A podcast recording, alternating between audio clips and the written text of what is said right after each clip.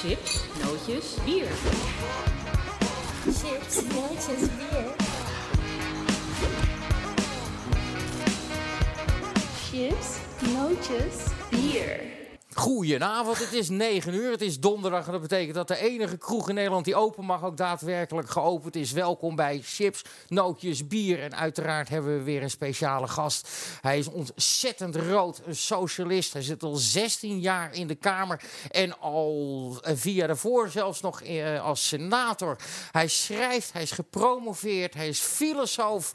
Maar hij gaat er wel mee stoppen, althans in de Tweede Kamer. Dames en heren, hebben we wederom een SP'er aan de bar. Handjes op elkaar voor Ronald van Raak.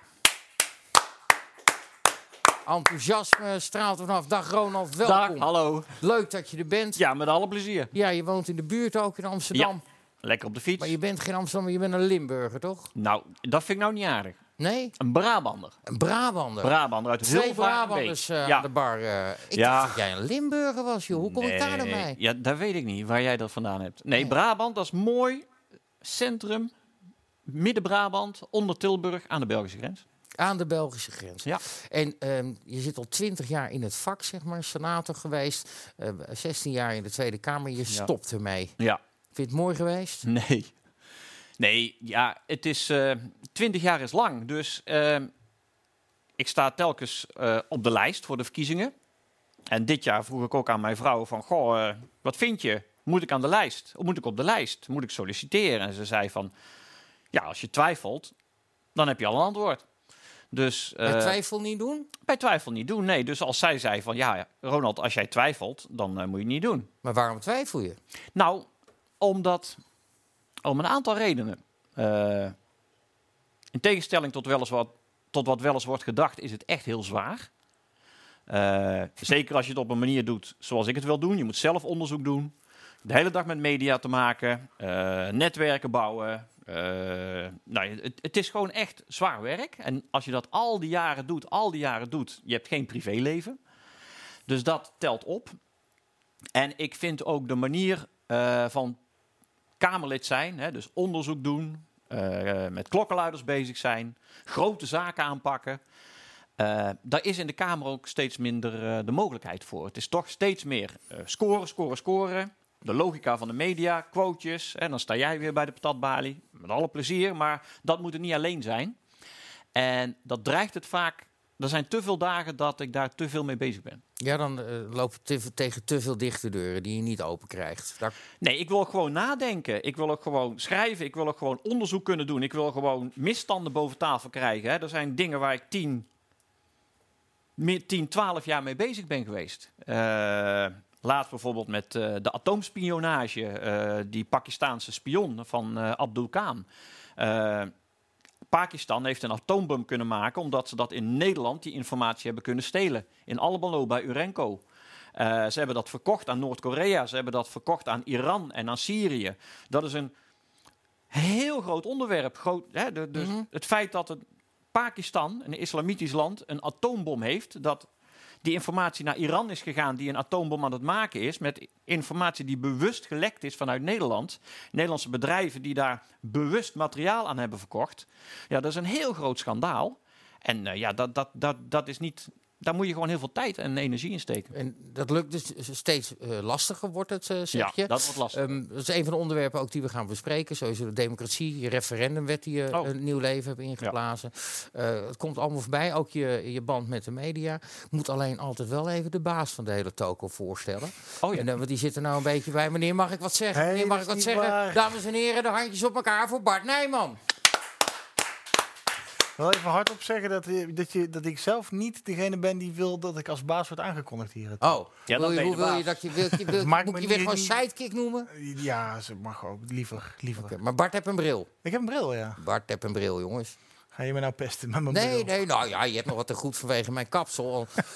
Ja, Had je die ook moet je niet bij je kunnen laten zijn, liggen. niet Dat snap mij. ik ook wel weer. Maar, Dan moet je eh, bij je kapsel zijn, niet bij mij natuurlijk. Nee, ja, nou, voor de opmerkingen wel. Maar hij staat je goed.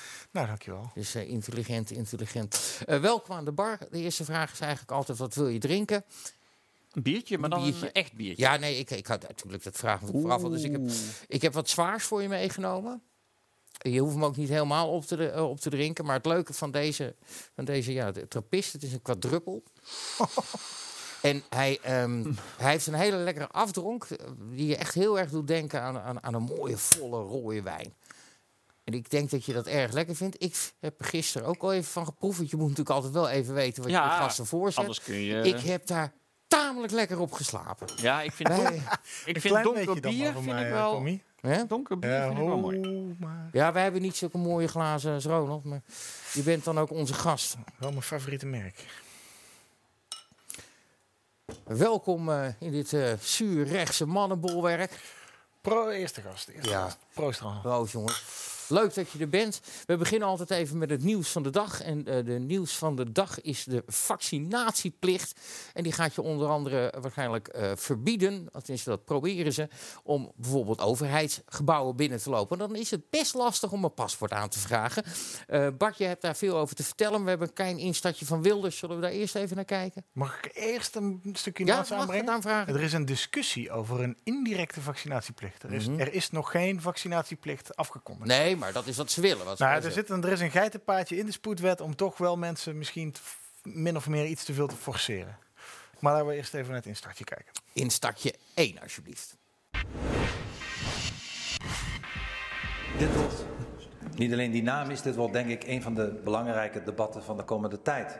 Want heel veel mensen zijn, en ik begrijp dat ook, ook heel blij dat er een vaccin is. En ik denk ook dat het de minister vrijstaat, misschien vindt hij dat zelfs een taak, om dat te bevorderen als hij gelooft in die groepsimmuniteit. En ook dat gun ik hem.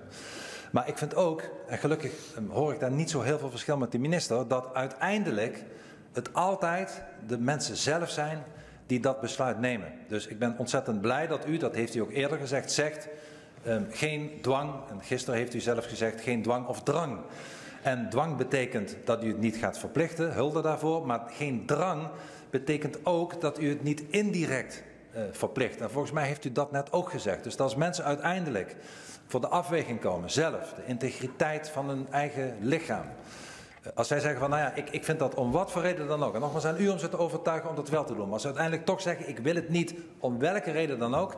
Dan moeten zij daarin niet gerespecteerd worden. Maar dan moeten zij ook daarin gelijk behandeld worden als die mensen die er wel voor kiezen. Dat is denk ik de kern van de vraag. Dan kunt u altijd nog over verpleeghuizen, een uitzondering en ethisch kader. Ik juich dat toe.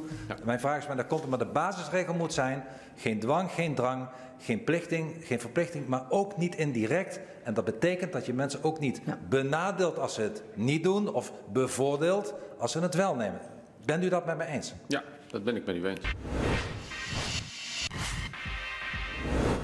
Nou, voor het eerst een heel kort en duidelijk antwoord van Hugo de Jonge. Ik denk eh, dat, dat het wel gunstig afgeknipt is daar voor Hugo de Jong. Ja, Zijn ja. werkelijke antwoord zal wel een stukje langer Dat denk ik ook, ja. Maar, en ook een zeer genuanceerde bijdrage van de heer Wilders, vond ik. Mag ook wel eens gezegd worden. Mag ook wel eens gezegd worden. Maar, de, Maar- de- de- eh, ik denk dat hij daar de essentie te pakken had. We hebben een spoedwet nu, die, nou ja, laten we zeggen, wat mogelijkheden verruimt voor de regering om in te kunnen grijpen, om coronamaatregelen te kunnen afdwingen, instellen, et cetera.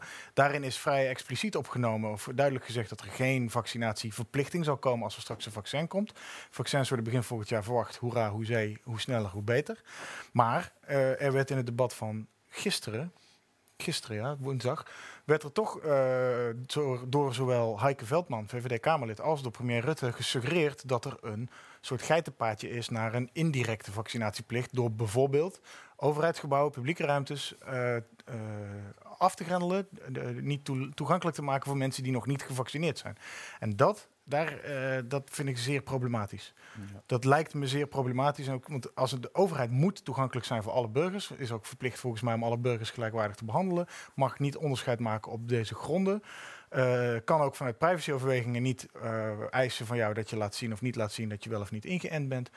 En ik denk niet dat mensen, je ziet de- de vac- vaccinatiebereidheid is perce- procentueel wat gedaald de afgelopen weken. Maar ik denk dat als het vaccin eenmaal komt en het blijkt te werken, dan zullen mensen heel graag en in voldoende aantallen zich wel willen laten vaccineren. Maar we weten nog steeds niet precies wat corona is en wat het wel of niet doet. We weten wel dat een groot deel van de Nederlandse bevolking, of van de bevolking, niet per se vatbaar is of niet veel last van zal hebben. En we weten ook nog niet wat dat vaccin gaat doen, wat voor bijwerkingen er eventueel zijn, of dat voor bepaalde groepen effect heeft. En toch wordt er nu al gesproken over een mogelijke indirecte, vaccin indirecte vaccinatieverplichting. Maar dat heeft ook een reden.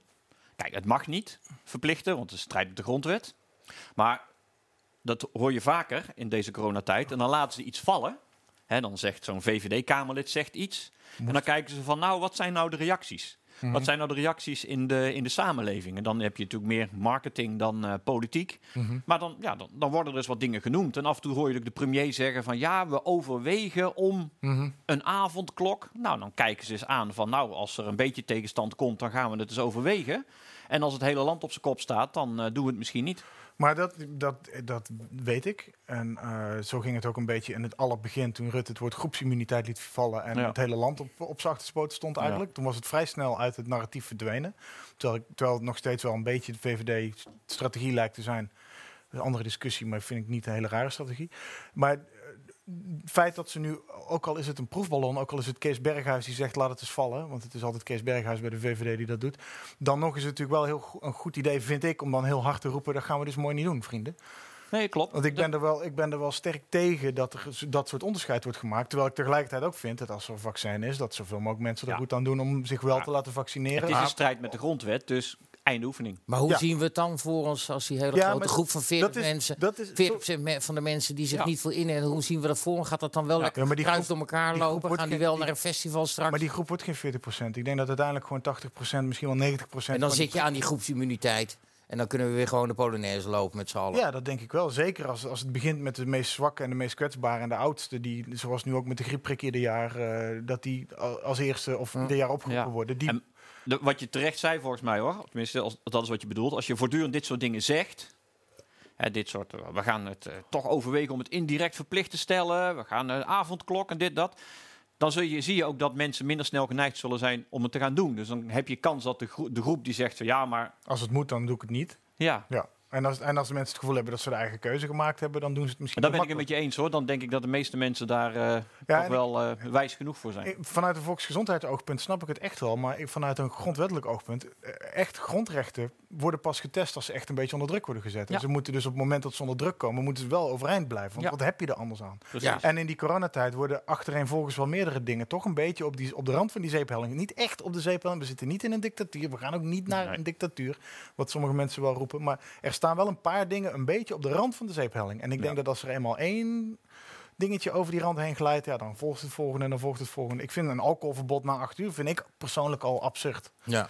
Maar ja, god, ik denk ook dat het een nutteloze regel is. Dus dat is een deel van de absurditeit. We zeggen, hier, eh, hier geldt hij niet hoor. Het Nee, maar bedoel, naar achter. de, de verkoop, et cetera. Maar, als Maar, we- maar de- ja, nou goed, dat is dus mijn punt. Onder druk moeten juist die grondrechten bewaakt blijven.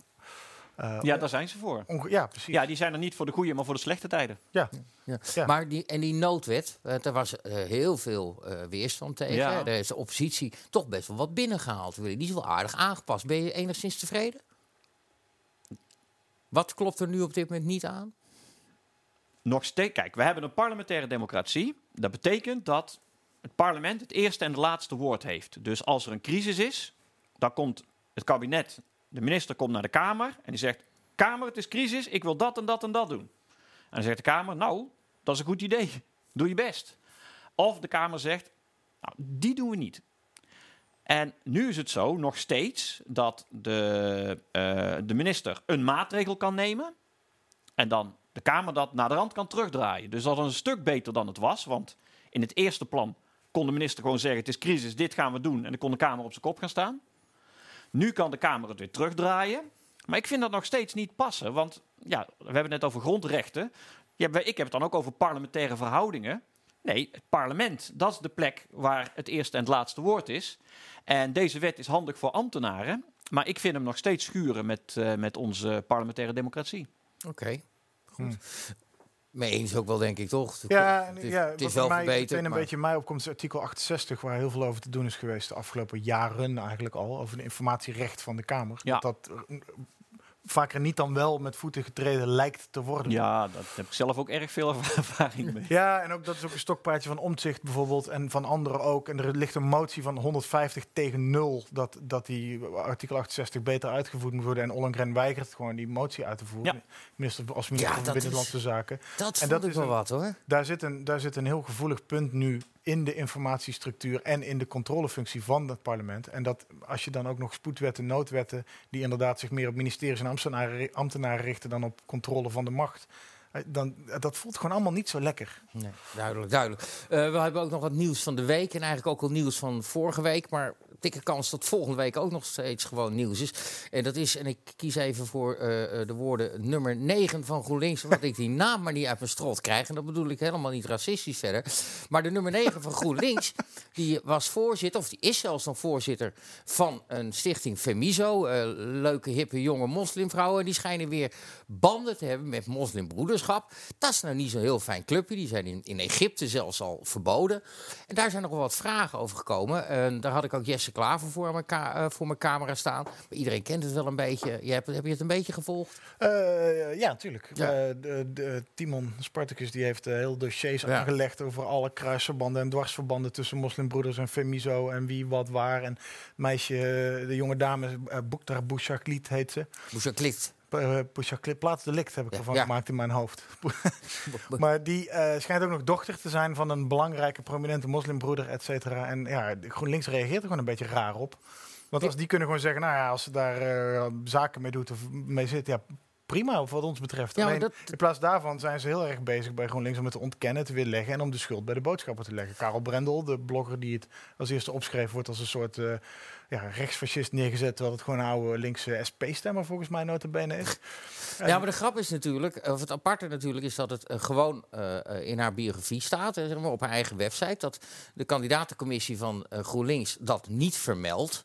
Vervolgens in de eerste reactie verweld naar een verklaring op vermiezen zeggen: nee, we hebben niks met de moslimbroederschap te maken. Daar klopt geen zak van. Nou, dan kom je Jesse Klaver in de Kamer tegen. En dan wordt het hakkelen, stotteren. Ik heb er een klein stukje uitgepakt. En dit is de reactie van Jesse Klaver eh, eh, voor mijn camera afgelopen dinsdag. Die komt er niet helemaal lekker uit. In stadje 2, alsjeblieft. Waar u mij naar mag vragen, is naar Kautar. Ja? En wie zij is en waar zij voor staat. En dat heb ik zojuist gedaan. Dat doe ik bij u nu weer. Maar het, Het is een progressieve vrouw. Eh, en eh, dat is wat ik eh, erover te zeggen heb. ja, maar goed, als iemand dus dat soort dingen doet, dus een training geeft bij eh, in bestuur zit van een organisatie waarvan onderzoeken aantonen dat die nauwe banden hebben met de moslimbroederschap, dan is, tekent dat zo'n vrouw ook. Dan is dat ook de persoon die ze is. U zegt, ze het Maar- ver van. Ja, dat is wel makkelijk om dat nu te zeggen. Nou, en dat, dat dat zegt u dat dat makkelijk is. Dat doet ze. Eh, en daarmee zegt ze, ik heb daar niks mee. Eh, zij heeft, zij is, het is een, een, een jonge vrouw met die groene en linkse idealen. Eh, ze heeft bij deze club gezeten. Dus ik snap ook nog, hè, ze heeft bij Femiso gezeten. Dus ik snap ook dat de vragen reizen. Het enige is, als zij vervolgens zegt, ik heb daar niks mee, ik werk, werp het verre van me. Ja, dan... Ja, dan- ja, ja, dat is altijd wel heel makkelijk, zou ik ook zeggen. Want het is ook altijd zo. Mensen waarom bij dat- moslimbroederschap hebben gezeten of zitten, ja. die, gaan dat, die lopen er niet mee te koop. Maar waarom zou je dat zeggen? Waarom zou je dat zeggen? Als je kijkt naar wat zij de afgelopen jaren heeft gedaan. Eh, eh, Dat is, toch, dat is toch heel makkelijk waarom je dat zou zeggen? Omdat je je plekje nummer 9 wil bewaren. waarom zou je anders bij GroenLinks gaan zitten? Dan kan je, dan kan je beter eh, op een andere manier bij, bij andere partijen zitten. Zit bij GroenLinks, hè? Van alle partijen die je had kunnen kiezen, had je misschien wel, had je dan bij gaan definitie- zitten? per definitie bij GroenLinks. Nee, bij GroenLinks, want ze is een GroenLinkser. Dan nog kan zij toch ook een, een agenda hebben, misschien wel een dubbele agenda. Rijst er bij Ja. u geen enkele twijfel dan? U vraagt dan en dan eh, vertrouwt haar op haar, op haar bla- blauwe of donkere ogen of wat dan ook? Wij hebben haar bevraagd. Wij hebben gekeken naar wie zij is. En wij zien bij haar, nogmaals, eh, dat ze voor emancipatie staat, voor vrijheid. Die groene en linkse idealen deelt. Eh, en ze heeft zelf aangegeven dat ze de ideeën van de moslimbroederschap verre van zich werpt. Dat ze er niks mee te maken heeft. Eh, en als u dan zegt, vertrouwen wij dat? Ja. Nou, klein lesje naïviteit van de heer Klaver. Eh, vraag het gewoon aan iemand. Joh, heb je net je buurman vermoord? Nee joh, oké prima, doorlopen, niks aan de hand.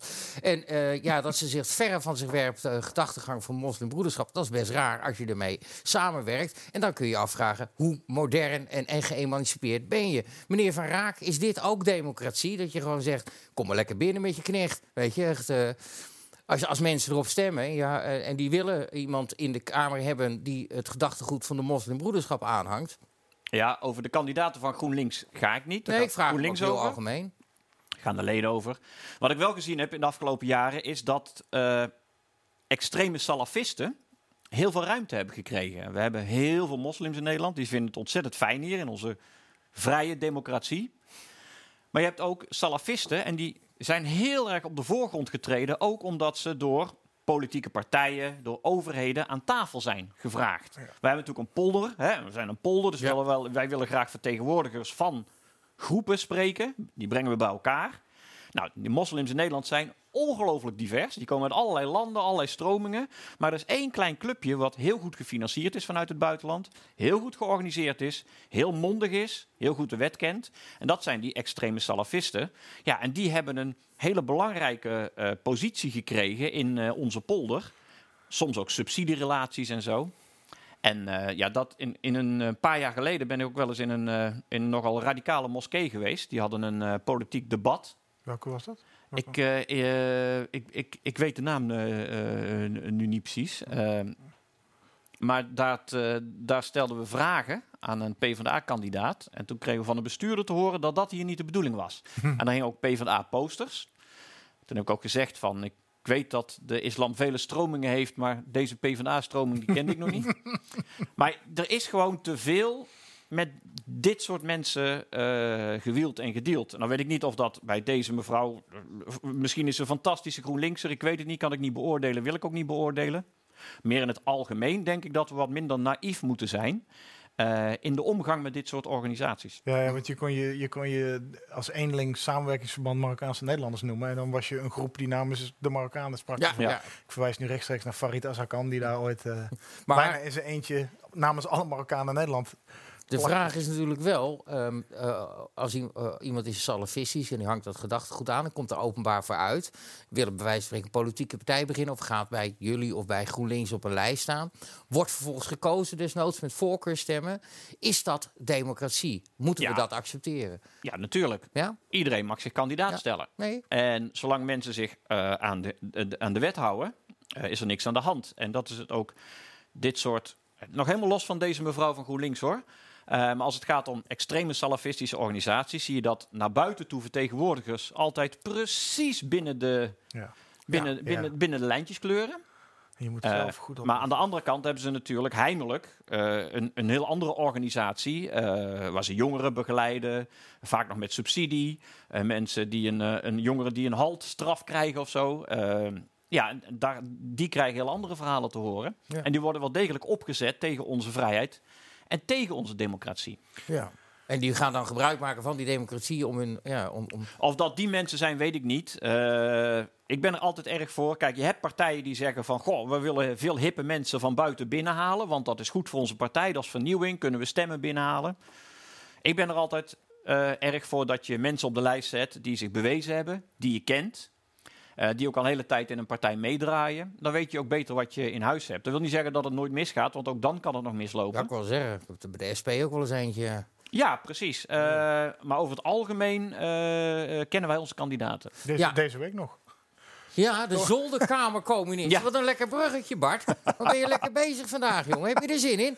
Nee, echt, de zolderkamercommunisme. Ja, Ja. communisten. Ja, jullie hebben er een aantal gerooieerd. Ja, Vertel eens. Ik vond de, de term wel eh, leuk bedacht. Ja. Zolderkamercommunisme. Die vond ik ook. Wat bedoelen ze ermee? Nou, we krijgen veel leden de laatste tijd. Dat is het goede nieuws. Eh, daar zitten ook mensen bij eh, die jong zijn. Hartstikke leuk. Maar Even- toch maar iets even te veel. onderbreken, want deze leden zitten er al een tijdje bij. Hè? Ja, sommige, eh. sommige die zitten er al een hele tijd bij. Die hebben ook al eerder in het verleden zijn die al gerooieerd geweest, geloof ik. Oh, ja? die mochten weer terugkomen. Eh, ja, we hebben erg autonome afdelingen. Dus, wil zeggen, eh, dan is het niet echt rooieren. nee, Dit is gewoon schorsen, noemen we Dit dat. zijn mensen die. Kijk, SP is een praktische partij. We zijn heel theoretisch, we hebben een beginselen, maar we zijn uiteindelijk een praktische partij. En dit zijn mensen die hebben allerlei theorieën gelezen. Daar ben ik erg voor. Ik ben filosoof. Ik ben erg voor als mensen allerlei theorieën lezen. Maar als je dan concludeert dat we eh, arbeiders, milities moeten gaan oprichten en zo. Ja, dat, dat, dat, dan ben je even van het padje. Eh, dat mag. Je mag een communistische partij oprichten, maar wij zijn een socialistische partij. Dat is een andere partij. Eh, en je, het kan niet allebei. Nee, en, maar je hebt die jongens gezien. Kende je een paar van die jongens? Eh, ik ken er niet veel van, van deze, nee. Maar, Nee. maar weet je in welke stroming van het communisme hangen ze dan? Zitten ze hier in het marxisme, maoïsme, trotskisten? Wat zijn het? Ik weet het niet. Toch meer zolder, denk ik. Ja, de zolder, ja. Die, Ik- die er zijn- zolder er zijn- was een... eh, Er zijn al twee communistische partijen in Nederland. De NCPN Ja. en de VCH of VHC. ja, horen En we nooit wat over. Dus ja, dat, dat heb je vaak met communistische partijen. Je hebt vaak communistische eenheidspartijen, maar dan twee, drie, vier naast elkaar. Ja, het is een soort kerk. hè. Je hebt 10.000 verschillende het is erg gereformeerd, ja. Ja, ja, inderdaad. Grappig is trouwens, die Gus die ertussen zit, die kale eh, ska-liefhebber... Die, is dan, eh, die noemt zichzelf voor mij een marxist en hij werkt bij de McDonald's in Kijk. Utrecht. Nou, dat vind ik toch wel, eh, dat vind Kijk. ik wel heel leuk. Dat, Toch, dat, dat staaft wel het zolderkamercommunist aspect Ja. van zijn... eh, Ja, of Hij heeft gewoon- het van binnen leren kennen. Dat kan natuurlijk ook. dat is waar, ja. Het Ja. kan ook gewoon zijn dat hij gewoon heel chagrijnig Ja. is over het feit dat hij... eh, Nee, kijk, iedereen mag lid worden, iedereen mag kritisch zijn, iedereen mag alles vinden. maar je mag niet. ja, mag dat? Want als je het boek van Sharon eh, leest... Ja, dat- dat ja, was- maar dat boek ging ook veel over Sharon Gesthuizen zelf. En verder met alle respect. Maar uh, deze jongens en meisjes, ja, ze moeten vooral eh, doen. eh, geweld, ik hoop, ze moeten niet tot geweld oproepen. Ze moeten eh, het vooral ook niet gaan doen. Eh, en, en dit soort frats, eh, ja, als je een communistische partij wilt zijn, het mag in dit land, doe het vooral. Maar wij zijn geen communistische partij. En toch hangt altijd die zweem van maoïsme, van het communisme over jullie partij heen. Ja, Hoe komt dat toch dan? ja. Nou, kijk, niet om, niet om eh, onze waarde gast f- off de hoek te laten of zo. Maar ik heb dat gevoel dus eigenlijk al heel lang niet meer bij de SP. Nee, maar wij zitten misschien wat dichterop. En dit is wel altijd een dingetje. Vrij veel Oh ja. geld inleveren. Ja, de dat wel. hè, want je houdt 2500 euro netto over. Als. Nee, als Kamerlid krijg je geloof ik uit mijn hoofd iets van 6500 netto. 6000, 6500. En wij houden iets van 29 Oh, jullie hebben je opslag netto. gekregen. Ja, we gaan gewoon met de tijd mee. Met, to- eh, to- ja, met de- jullie passen de Inflatiecorrectie. toe. Ja, Ja, ja, ja. maar is inflatie niet een kapitalistisch ding? ja, ja, ja, ook, ja, ook, ja. ook, ook nog. Maar dat betekent wel, kijk, dat investeren we in onze partij. Je hebt andere partijen die krijgen eh, veel geld van bedrijven, van sponsors. Dat hebben we niet. Er wordt altijd gezegd, de SP is een rijke partij. Ja, maar dat is ons eigen geld, wat we zelf in de partij investeren. In die zin zijn we ondernemers. We zijn als Kamerleden ook allemaal ondernemers die in onze eigen partij investeren. Uh, ja, de, de VVD, het CDA, die krijgen heel veel geld van uh, allerlei ondernemers. Dat weigeren jullie ook? Of, of zijn die bedrijven er niet? Uh, het stoere verhaal is dat we die weigeren. Maar dat is dus niet helemaal waar. maar ik geloof niet dat we vaak Het is een beetje hetzelfde als wij met sponsoren voor deze show, weet je. Wij, ja. wij willen niks te maken sponsoren. hebben met... Uh, met, ja, nee, met... maar we doen dat ook niet, want ja, we willen ook niet afhankelijk zijn. Dus stel dat ze komen, dan doen we dat niet. En het hoeft ook niet, want we houden ons eigen broek op. Ja, en, want er zit inderdaad wel veel geld. Wat altijd onder de campagnes, als je ziet de filmpjes die door jullie gemaakt worden. Ik ben filmpjesmaker van beroep, zeg maar. Dat, uh, dat zijn niet de goedkoopste filmpjes. Uh. Nou, uh, Hans- dank voor het compliment. Ja, het levert niet altijd heel veel stemmen op. Want de laatste jaren gaat het nou niet echt lekker qua peilingen en verkiezingen. Europa ging niet lekker, provinciale staten ging niet lekker, gemeente ging niet lekker. Nee, toen ik in de Kamer kwam, dat was, uh, toen hadden we 25 zetels in 2006. In 2010 werden dat er 15. Ja, en dat is ongeveer stabiel gebleven, nu 14. Dus uh, je ziet ook dat er veel partijen zijn bijgekomen, veel partijen zijn gedaald. Uh, maar ga je dus- met enige vrees naar de volgende verkiezingen wetende dat de afgelopen twee verkiezingen, dus Europese verkiezingen en provinciale staten, niet zo heel goed gingen voor de SP? Ik heb liever hogere peilingen dan uh, lagere peilingen. Uh, maar ik ben, ik heb, ik heb een, niet heel veel lessen geleerd, maar iets voorspellen zoveel maanden voor de verkiezingen is lastig. Dat, ja. dat, dat heb ik Nee. echt wel afgeleerd. Maar Dat heb ik echt wel afgeleerd. Wel, Toch heb ik vaak bij jullie het idee, en dan eh, gaan we daarna over op de dingen die je heel goed doet, eh, dat bij de SP eh, er ehm, veel beloofd wordt.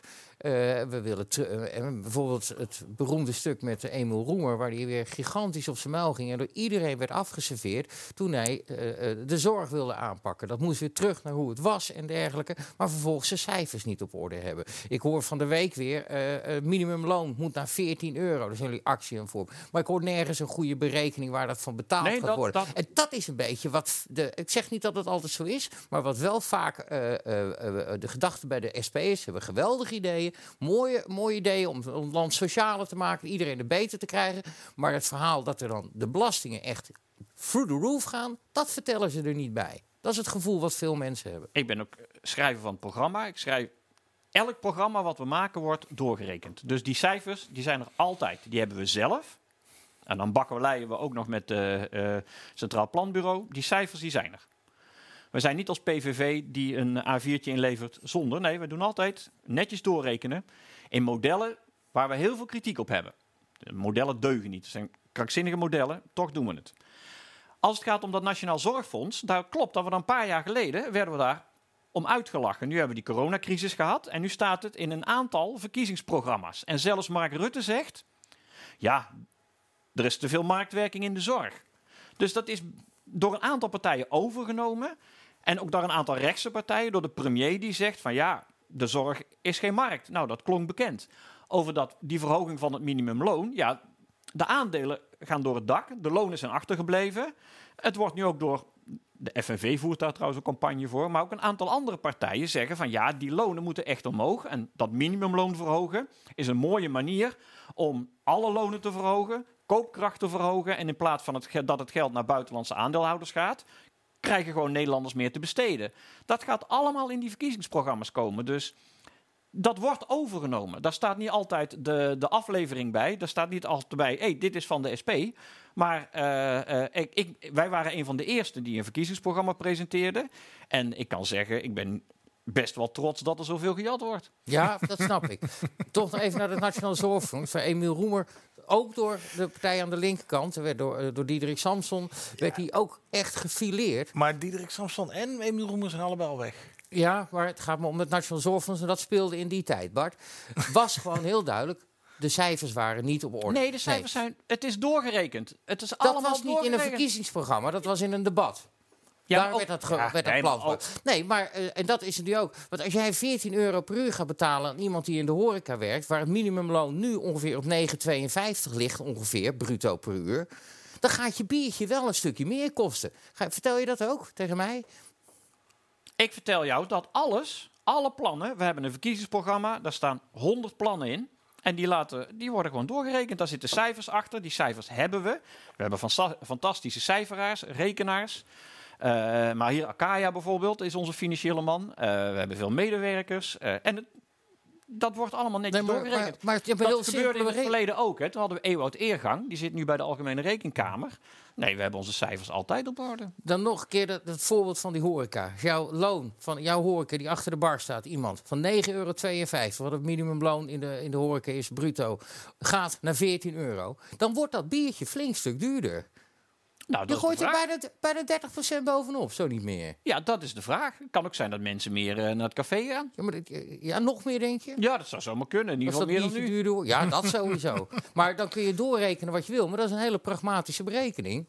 Als jij iemand eh, eh, 4,5 euro meer per uur gaat geven, dan zal je dat ergens als werkgever vandaan moeten Het halen. probleem is niet dat er geen geld is. Er is veel te veel geld. Sterker nog, de rente is negatief. Alleen dat geld gaat naar aandelen. Gaat in huizenprijzen zitten. Eh, er moet gewoon meer koopkracht komen. En dat zeg ik niet alleen. Dat zegt niet alleen Ronald Verraak van de SP. Dat zegt elke econoom. Dat zegt het IMF.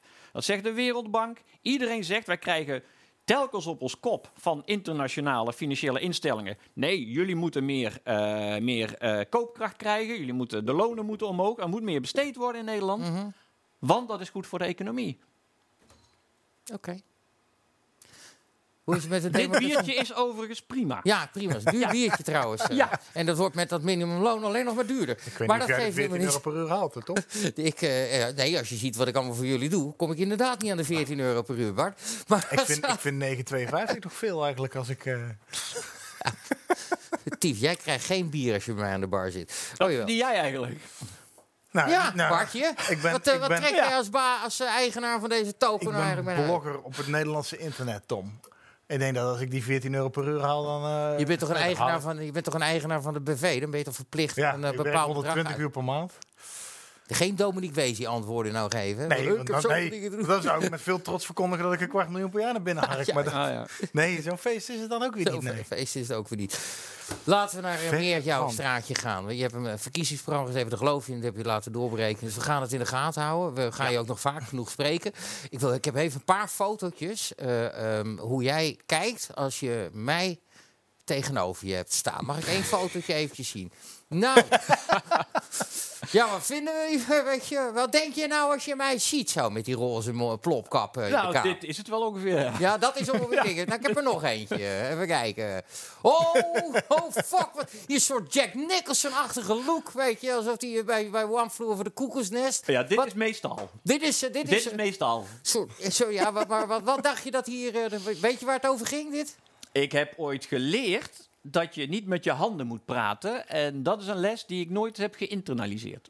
Nee, dat merk ik. Hugo de Jonge doet het ook heel erg. Ja. vanmiddag ook weer zo. eh, Ja. en, en, en, en dat soort Ja. dingen. Ik heb er nog eentje. Die is, die is, dan, ben je, dan heb ik je waarschijnlijk over de referendumwet eh, geïnterviewd. Moet je Dat maar opletten. vorige. Kijk eens hoe blij. Ja, wat een schat, hè.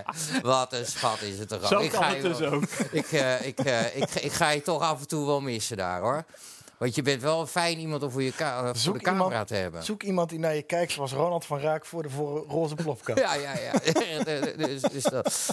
Maar jij zit daar en jij zegt net al tegen mij... eigenlijk kan ik de laatste jaren minder eh, mijn werk doen zoals ik het zou willen doen. Die Ja. grote zaken aanpakken, aanhangig maken. Komt dat, het verhaal, wat hè, Rob Jet heeft dat vorig jaar ook een keer aangehaald en ingebracht in de Kamer... dat je ten opzichte van de ministers, waarop één minister echt een heel batterij... een heel leger aan, eh, aan, aan adviseurs omheen staan... dat dat bij jullie minder is, dat jullie daar minder tijd voor hebben... dat er, hè, er zijn zoveel Nee, moties en... Ik eh, heb één medewerker, Nicole. mhm. Die is fantastisch. Temmink. Ja, Is dat jouw medewerker? ja. Ik die Familie van Twitter Henk. Temming? Nee, Oh. dus nee. Eh, maar ik hoef er niet meer. Dus iedereen die zegt er moet meer geld naar Kamerleden, meer medewerkers naar Kamerleden, meer ondersteuning naar Kamerleden. Nee, zo werkt het niet. Kijk, ik moet, Maar je Ik- bent het dus niet eens met die D66, met dat D66-voorstel? daar ben ik het niet mee eens. Oké, oh, Nee. interessant. Want ik moet ongelofelijke machten en krachten controleren. Ministeries, organisaties, geheime diensten, weet ik veel wat. Dat zijn krankzinnig grote, machtige organisaties. En ik ben in mijn eentje met Nicole. Mhm. Met z'n tweeën. Dus dat is een waanzinnig tapijt van machtsstructuren en netwerken. Als ik al die machtsstructuren en netwerken moet leren kennen en doorgronden, ja, dan heb ik ook duizend mensen nodig. Dan helpt twee, vier mensen of acht mensen of tien mensen is ook niet genoeg. En dan ben ik de hele dag dan ben ik dus werkgever geworden. En dan ben ik dus de hele dag mensen aan het werk aan het houden. Nee, wat ik moet doen is heel slim. Praten, kijken, via de achterdeur naar binnen. En losse eindjes zien te vinden. En als ik ergens een los eindje vind, dan ga ik er heel hard aan trekken. En dan eh, ga ik kamervragen stellen. Dan ga ik proberen media voor te interesseren. Dan ga ik eh, van alles, alles doen eh, wat maar kan. Tot iedereen in, in de regering mij gerust heeft gesteld. Dan ga ik nog een keer hard trekken. En nog een keer. En daarna nog een Als iedereen zegt, Ronald, er is echt niks aan de hand. En de minister heeft gebeld. En er staan vijf ambtenaren voor mijn deur om te zeggen dat er echt niks aan de hand is. Dan geef ik nog een hele harde snor. En als het wandtapijt het houdt, is er niks aan de hand. Maar het gebeurt dus regelmatig dat het helemaal in elkaar dondert en dat het niet deugt. Eh, en Maar- dan, daar heb je dus, dat, dat is niet zozeer dat je heel veel mensen nodig moet hebben, maar je moet gewoon de goede mensen leren kennen. En daar moet je dus tijd voor maken, ook in je hoofd en in je agenda. Dat je op pad gaat, dat je gaat wandelen, dat je mensen gaat ontmoeten. Een soort regisseur. Maar, dat, maar de, Pieter Omtzigt, die ook eh, nogal, nogal eens aan de draadjes van het tapijt trekt, Ja. die, die zegt dat, dat het wel een goed idee is om daar wel wat extra ondersteuning bij te hebben. Ja, dat kan, maar dat is natuurlijk per Kamerlid anders. Sommige Kamerleden zullen dat anders werken. Dit is mijn manier van werken. Maar- Eh, De vraag was... Maar wat is dan, wat is dan sorry Tom, wat is, de bredere, wat is de bredere oplossing dan wel? Want het is, ik, vind het, ik vind het namelijk zelf wel een goed, goed idee dat Kamerleden wat meer ondersteuning krijgen, dat daar niet te veel op beknibbeld wordt. Hoe, hoe kan een Kamerlid wel beter zijn controlerende functie doen, beter voorbereid zijn, beter beslagen ten ijs komen? Ja, toch minder bijzaken. En dan kom je ook een beetje op media. Ik hou van de media, ik hou van iedereen. Nee, je mag ook gewoon zeggen dat de media ontzettend kut zijn. Want Ik wou zeggen, want je hebt wel eens tegen mij verteld dat je alle media haat. Nee, niet alle media haat. Dat kan ik me niet voorstellen. Ik haat geen mens. Ik ha ik, nee, er is wat anders aan de hand. Toen ik Kamerlid werd, deed ik debatten en daarvan werd verslag gedaan in de media. Dat heet parlementaire democratie en daar gaat de media gaat er verslag van doen en controleren. Tegenwoordig zie je, ik zit dus ook niet op Twitter, ik zit niet op Facebook. Dat doe ik expres niet, anders word je knettergek. Ik schrijf wel columns. Bij TPO. Bij TPO. Ja, daar kunnen we straks nog over hebben. Ehm, nu is het zo dat je als politicus aan het scoren bent in de media. En je, ziet ook bij sommige partijen, GroenLinks bijvoorbeeld, ma- mag je hoog op de lijst als je veel in de media bent geweest. Dan ga je mee met de medialogica en dan ga je scoren. En dan ben je, ben je de hele dag met media bezig. En dan zegt de ene politicus zegt op Twitter het ene. De andere zegt bij de Geen Stijl eh, wat anders. En de andere zegt op de televisie weer iets. Dan heb je geen debat. In de Tweede Kamer zitten politici bij elkaar. Die hebben een debat. Als ik daar iets zeg, word ik ondervraagd. Staan ze allemaal bij de microfoon. En dan moet een oplossing komen. Er moet ja of nee worden gezegd. En in de logica van de media is het zo. Dan moet er vooral een eenvoudig probleem zijn. Liefst tussen twee bekende mensen die ruzie hebben met een eenvoudige oplossing. Nou, in de politiek is het altijd ingewikkeld. Er zijn altijd heel veel mensen betrokken. En er moet altijd een compromis worden gesloten. Maar- Dus je bent gewoon te veel bezig met het vullen van media. Maar dan ben je dus ook tegen het SP-journaal, zoals dat sinds kort gemaakt wordt. Nee, de SP-journaal is gewoon verantwoording afleggen, zoals we dat met kranten doen. We verspreiden kranten in het land. Dat hebben we al sinds de jaren 70 gedaan. En de SP-journaal is er ook een vorm Voor van. deze tijd ook een beetje, denk ik. Iedereen Nou ja, doet het het. natuurlijk- doet het ook. Het is natuurlijk Ja. een beetje, het is in algemene zin een ziekte van de tijd. Dat niet alleen de media inderdaad van hype naar hype rennen. En ik, hand in eigen boezem, dat, geen stel ontleent daar een deel van zijn bestaansrecht aan. En ik vind het ook niet per se slecht overigens. Maar ik snap wel wat het voor een breder democratisch debat problematisch kan zijn soms. Maar dat eh, eh, Kamerleden inderdaad, je hebt Kamerleden die kunnen zichzelf heel goed profileren. Die hebben wel Twitter en Facebook. En die zoeken, Dylan Jesselgos is de eerste die helemaal opkomt. Er is geen camera waar zij nog niet ingekeken heeft eh, in de afgelopen jaren sinds ze in de Kamer zit. En soms doet ze dat leuk en soms doet ze dat minder leuk. En vaak spat het opportunisme ervan af. Maar dat is, dat is inherent aan de tijdsgeest inderdaad. Zodat, zoals de SP dus ook een SP-journaal maakt. De FVD maakt een FVD-journaal. Maar je moet de tijdgeest punt- ook vormgeven. maar- je moet niet alleen mee. Want ik zie nu dus die campagne van Sigrid Kaag bijvoorbeeld. Dat is echt surfplankliberalisme. Er zit geen enkele diepgang in. Surfplankliberalisme? Ja, ja kom maar door. Altijd. Dat vind ik Eh, leuk. Ja, er zit weinig diepgang. Hè. dus die zijn aan het, die doen marketing. Dat is een of andere marketing meneer of mevrouw. En wat is dan hip? Nou, eh, Nou, sneakers en dit en dat. En daar zit, dat, is, dat is helemaal leeg verder. Het is waarschijnlijk, een- je hebt één fractie ondersteunend lid per Kamerlid. Ja. En, en er zitten vi- 24 voorlichters en, en van die surfboard, ja. eh, surfboardwaxers die achter de schermen bezig zijn. Precies, maar wat er dan gebeurt, kijk, de mode gaat en de mode komt. De mo- het kenmerkend van de mode is dat ze verandert. Als je dan zo op de mode meesurft als politicus, stel je mensen altijd teleur. Want als je dan nu met de mode mee iets zegt, ja, maar dat is modieus, dus dat zeg ik dat ik ga doen. Mhm. Maar ja, de mode verandert weer. Dus diezelfde mensen die eerst belangrijk vinden wat je zegt, omdat het in de mode is, die zijn een maand later of, of een jaar later weer teleurgesteld, omdat de mode is veranderd. Ik, ik durf in ieder geval te zeggen dat ik niet een modieuze politicus ben Nee. Dat ben ik helemaal met je eens. Ron. Ja, nou dat vind ik dus Maar- een compliment. Nee, maar nee, dat is ook een compliment. Want je, bent- je bent wars van alles en je, doet- je doet je eigen ding. Eh, je staat ook altijd keurig de camera te woord. eh, dat, dat, Met dat- plezier. met plezier. Maar de initiële vraag net was dat jij gaf net aan dat je zegt ik stop ermee, want ik kan eigenlijk niet meer doen wat ik 15 jaar geleden nog wel kan, 10 jaar geleden nog wel kan. Dat is die grote zaken aanhangig maken. Ja. Ik, ik, kom te, ik sta voor te veel dichte deuren en ik krijg ze niet opengebeukt meer. Dat is Nou, een het beetje. kost te veel tijd, dat Het andere. kost te veel tijd. Het kost te- ben te En veel waar van een ligt week. dat dan aan? Even los van het hele en kun boel je je met daar zelf aan media. ontworstelen? Ja, dat kan wel. Eh, maar ook weer niet helemaal. Voel je dan ook niet een beetje dat je opgeeft om het negatief te benaderen? Nou, niet Ja. helemaal. Omdat ook nog iets anders meespeelt. Is dat, kijk, 2003, 2004, 2005, 2006, 2007, 2008, 2009. Nou, tot 2000. Het is ook heel veel jaren. Ja, het zijn Ik 16 ben ook jaar. al een, een dagje ouder aan het worden. Ik ben 51, dus ik heb ook even behoefte aan een adempauze. Omdat het krankzinnig moeilijk werk is, zwaar werk is, zonder privéleven, zonder vakanties. En ik wil ook wel gewoon even een adempauze houden. Ja, ja. Nee, oké. Dat, dat is een eerlijk, dat is een eerlijke antwoord. Dat ook. Dus Ja. het ligt ook aan mezelf. Dus Maar- het ligt aan omstandigheden. Dus dat we van een parlementaire democratie een mediademocratie gaan zijn geworden. Ja, ik voel me niet thuis op Twitter, ik voel me niet thuis op Facebook. Dus ja, misschien is het tijd voor iemand anders die dat wel leuk vindt. Eh, en het heeft ook gewoon met mezelf te maken dat ik even dat eh, dan- adem ga halen. Dat, eh, als iemand jouw plek inneemt die zich wel thuis voelt op die social media, komt dat niet per se natuurlijk het, het parlementaire werk ten goede. Het, het hoeft ook niet per se nadelig te zijn, want Pieter Omtzigt, noem ik hem toch maar weer, zit ook de- iedere dag op Twitter en die twittert best wel veel. Nee, maar best wel veel. Het, aardige wel is, zijn werk ondertussen. een goed parlement bestaat uit 150 verschillende mensen. Qua ideologie, qua karakter, qua manier van werken. Dus ik, status. ik, ik doe het zo. En er zijn ook SP'ers die het helemaal anders doen. Die Wie- sociale media super belangrijk vinden en daar ongelooflijk goed actief zijn. Peter Quint, om maar Om maar te wat te noemen. Nou, laat Peter dat vooral heel goed doen. Dat kan hij echt heel goed. Maar, maar wie zie je als die jouw opvolger? snapt het internet, ja. Ik krijg straks heel veel opvolgers. Een hele Maar wie, wie zeg je nou, dat is een, eh, een, een nieuw van Raakje in de... Nou, dat- zo moet je dat niet zien. Dus Nee? het- nee, dat zijn allemaal echt, echt in de... Kijk, eh, ja, we hadden het net over eh, eh, Michiel van Nispen. Ja? Nou, dat is een prachtig inhoudelijk Kamerlid. Ja. Met een groot aanzien. Vind ik, vind ik fantastisch. Die staat hoog op de lijst, dus dat komt helemaal goed. Maar is Maar ook hier- geen jongen van de social media en zo, hè? Echt, Nee, is die niet zit- heel druk. eh, nee. Zowel Michiel als ik zitten allebei als enige, geloof ik, niet op de social media. Oké.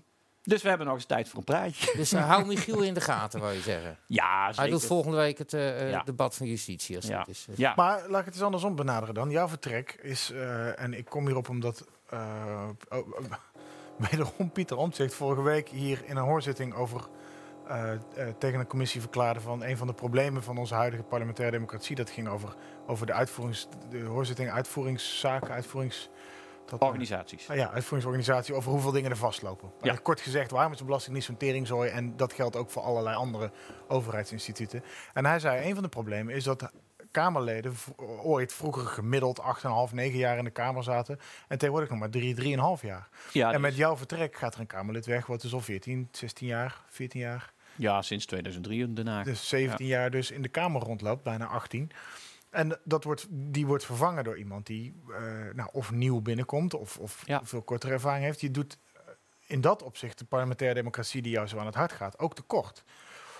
Nee, dat- ik zeg altijd tegen nieuwkomers: eh, over vier jaar zul je het snappen. Of tenminste, zul je denken dat je het snapt. En over acht jaar zul je merken waarom je het na vier jaar nog niet gesnapt hebt. Eh, dus het kost gewoon het vak leren. Kijk, er is geen hogeschool voor de politiek.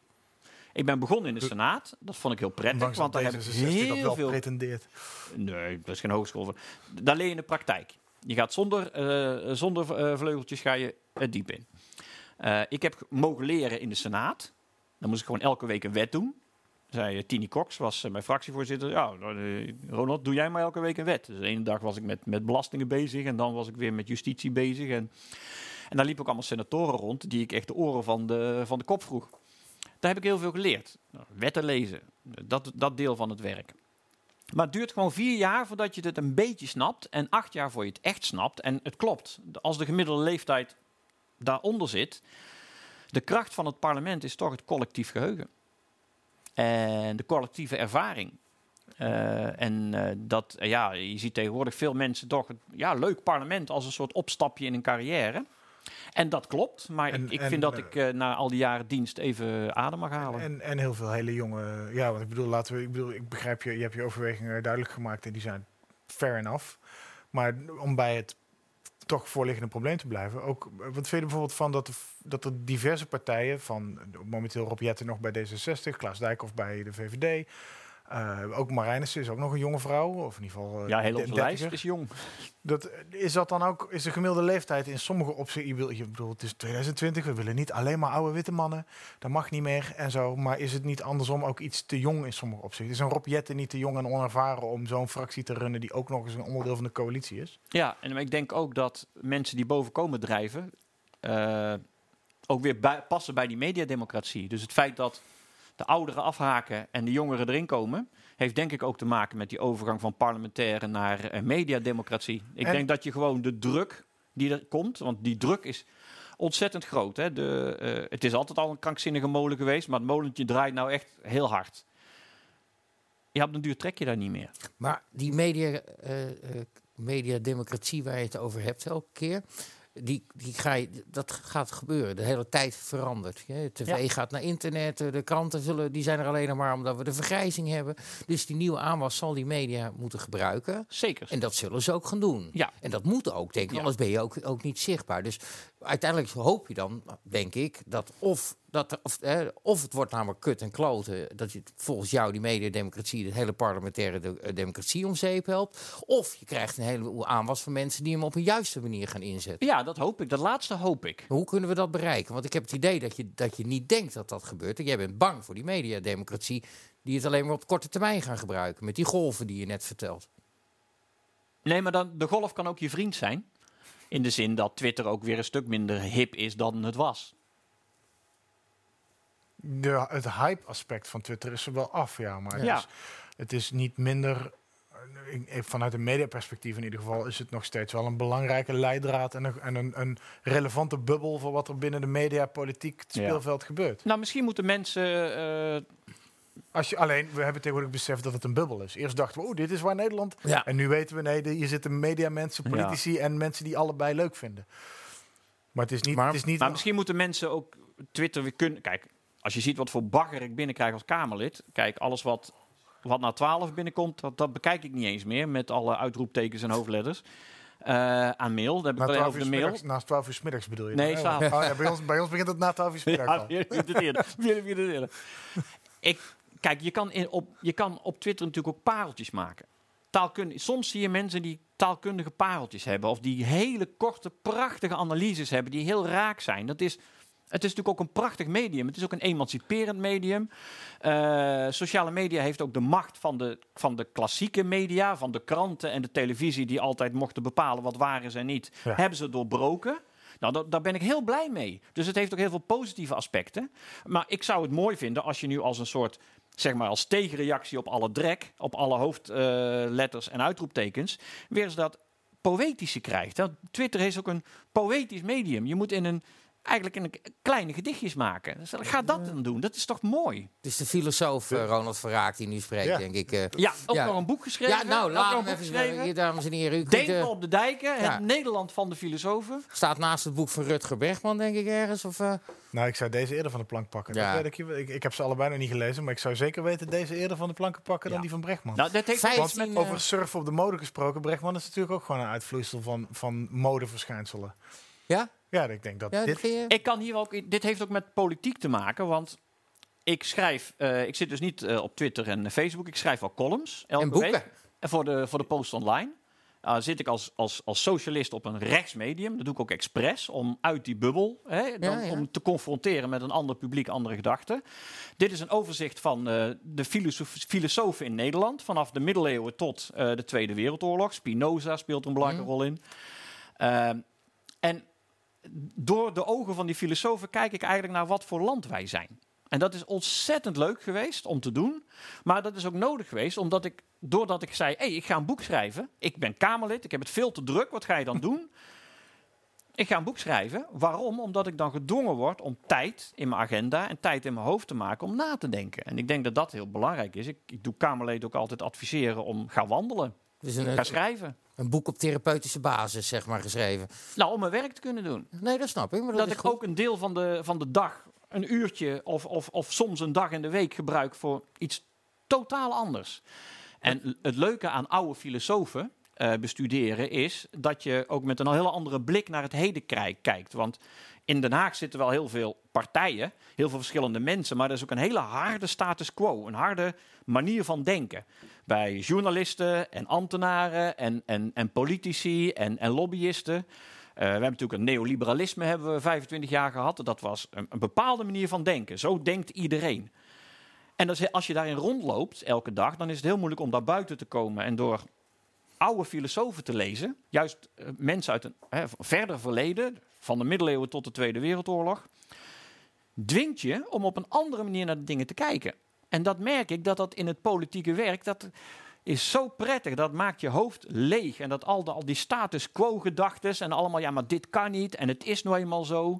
Nee, vroeger was het totaal anders en in de toekomst zal het ook weer totaal anders zijn. Zoals het nu is, is, is, is het net zo krankzinnig als dat het in het verleden was. Oké. Dat vind ik een interessante eh, visie eh, ook. Nee, maar dan meen ik serieus. Dat je, eigenlijk dwing je jezelf om vanuit een andere visie Ja. in die helikopter te gaan Ja, zitten. je, maar- zegt, Ja. je zegt ongeacht wanneer het nu is, het nu is altijd chaotisch.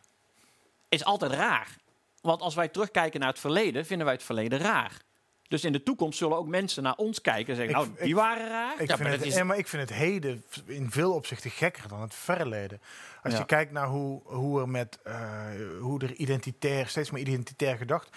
Als je eh, neem die zwart, niet per se de Zwarte Piet discussie, maar de, de, de, de- ja, die, die, die BLM, dat woke, dat woke gebeuren. Dat, dat mensen hebben, je kan tegenwoordig, eh, het lijkt wel alsof je uit 50 verschillende genderidentiteiten kan kiezen. Om het maar even bij Zwarte Piet weg te houden.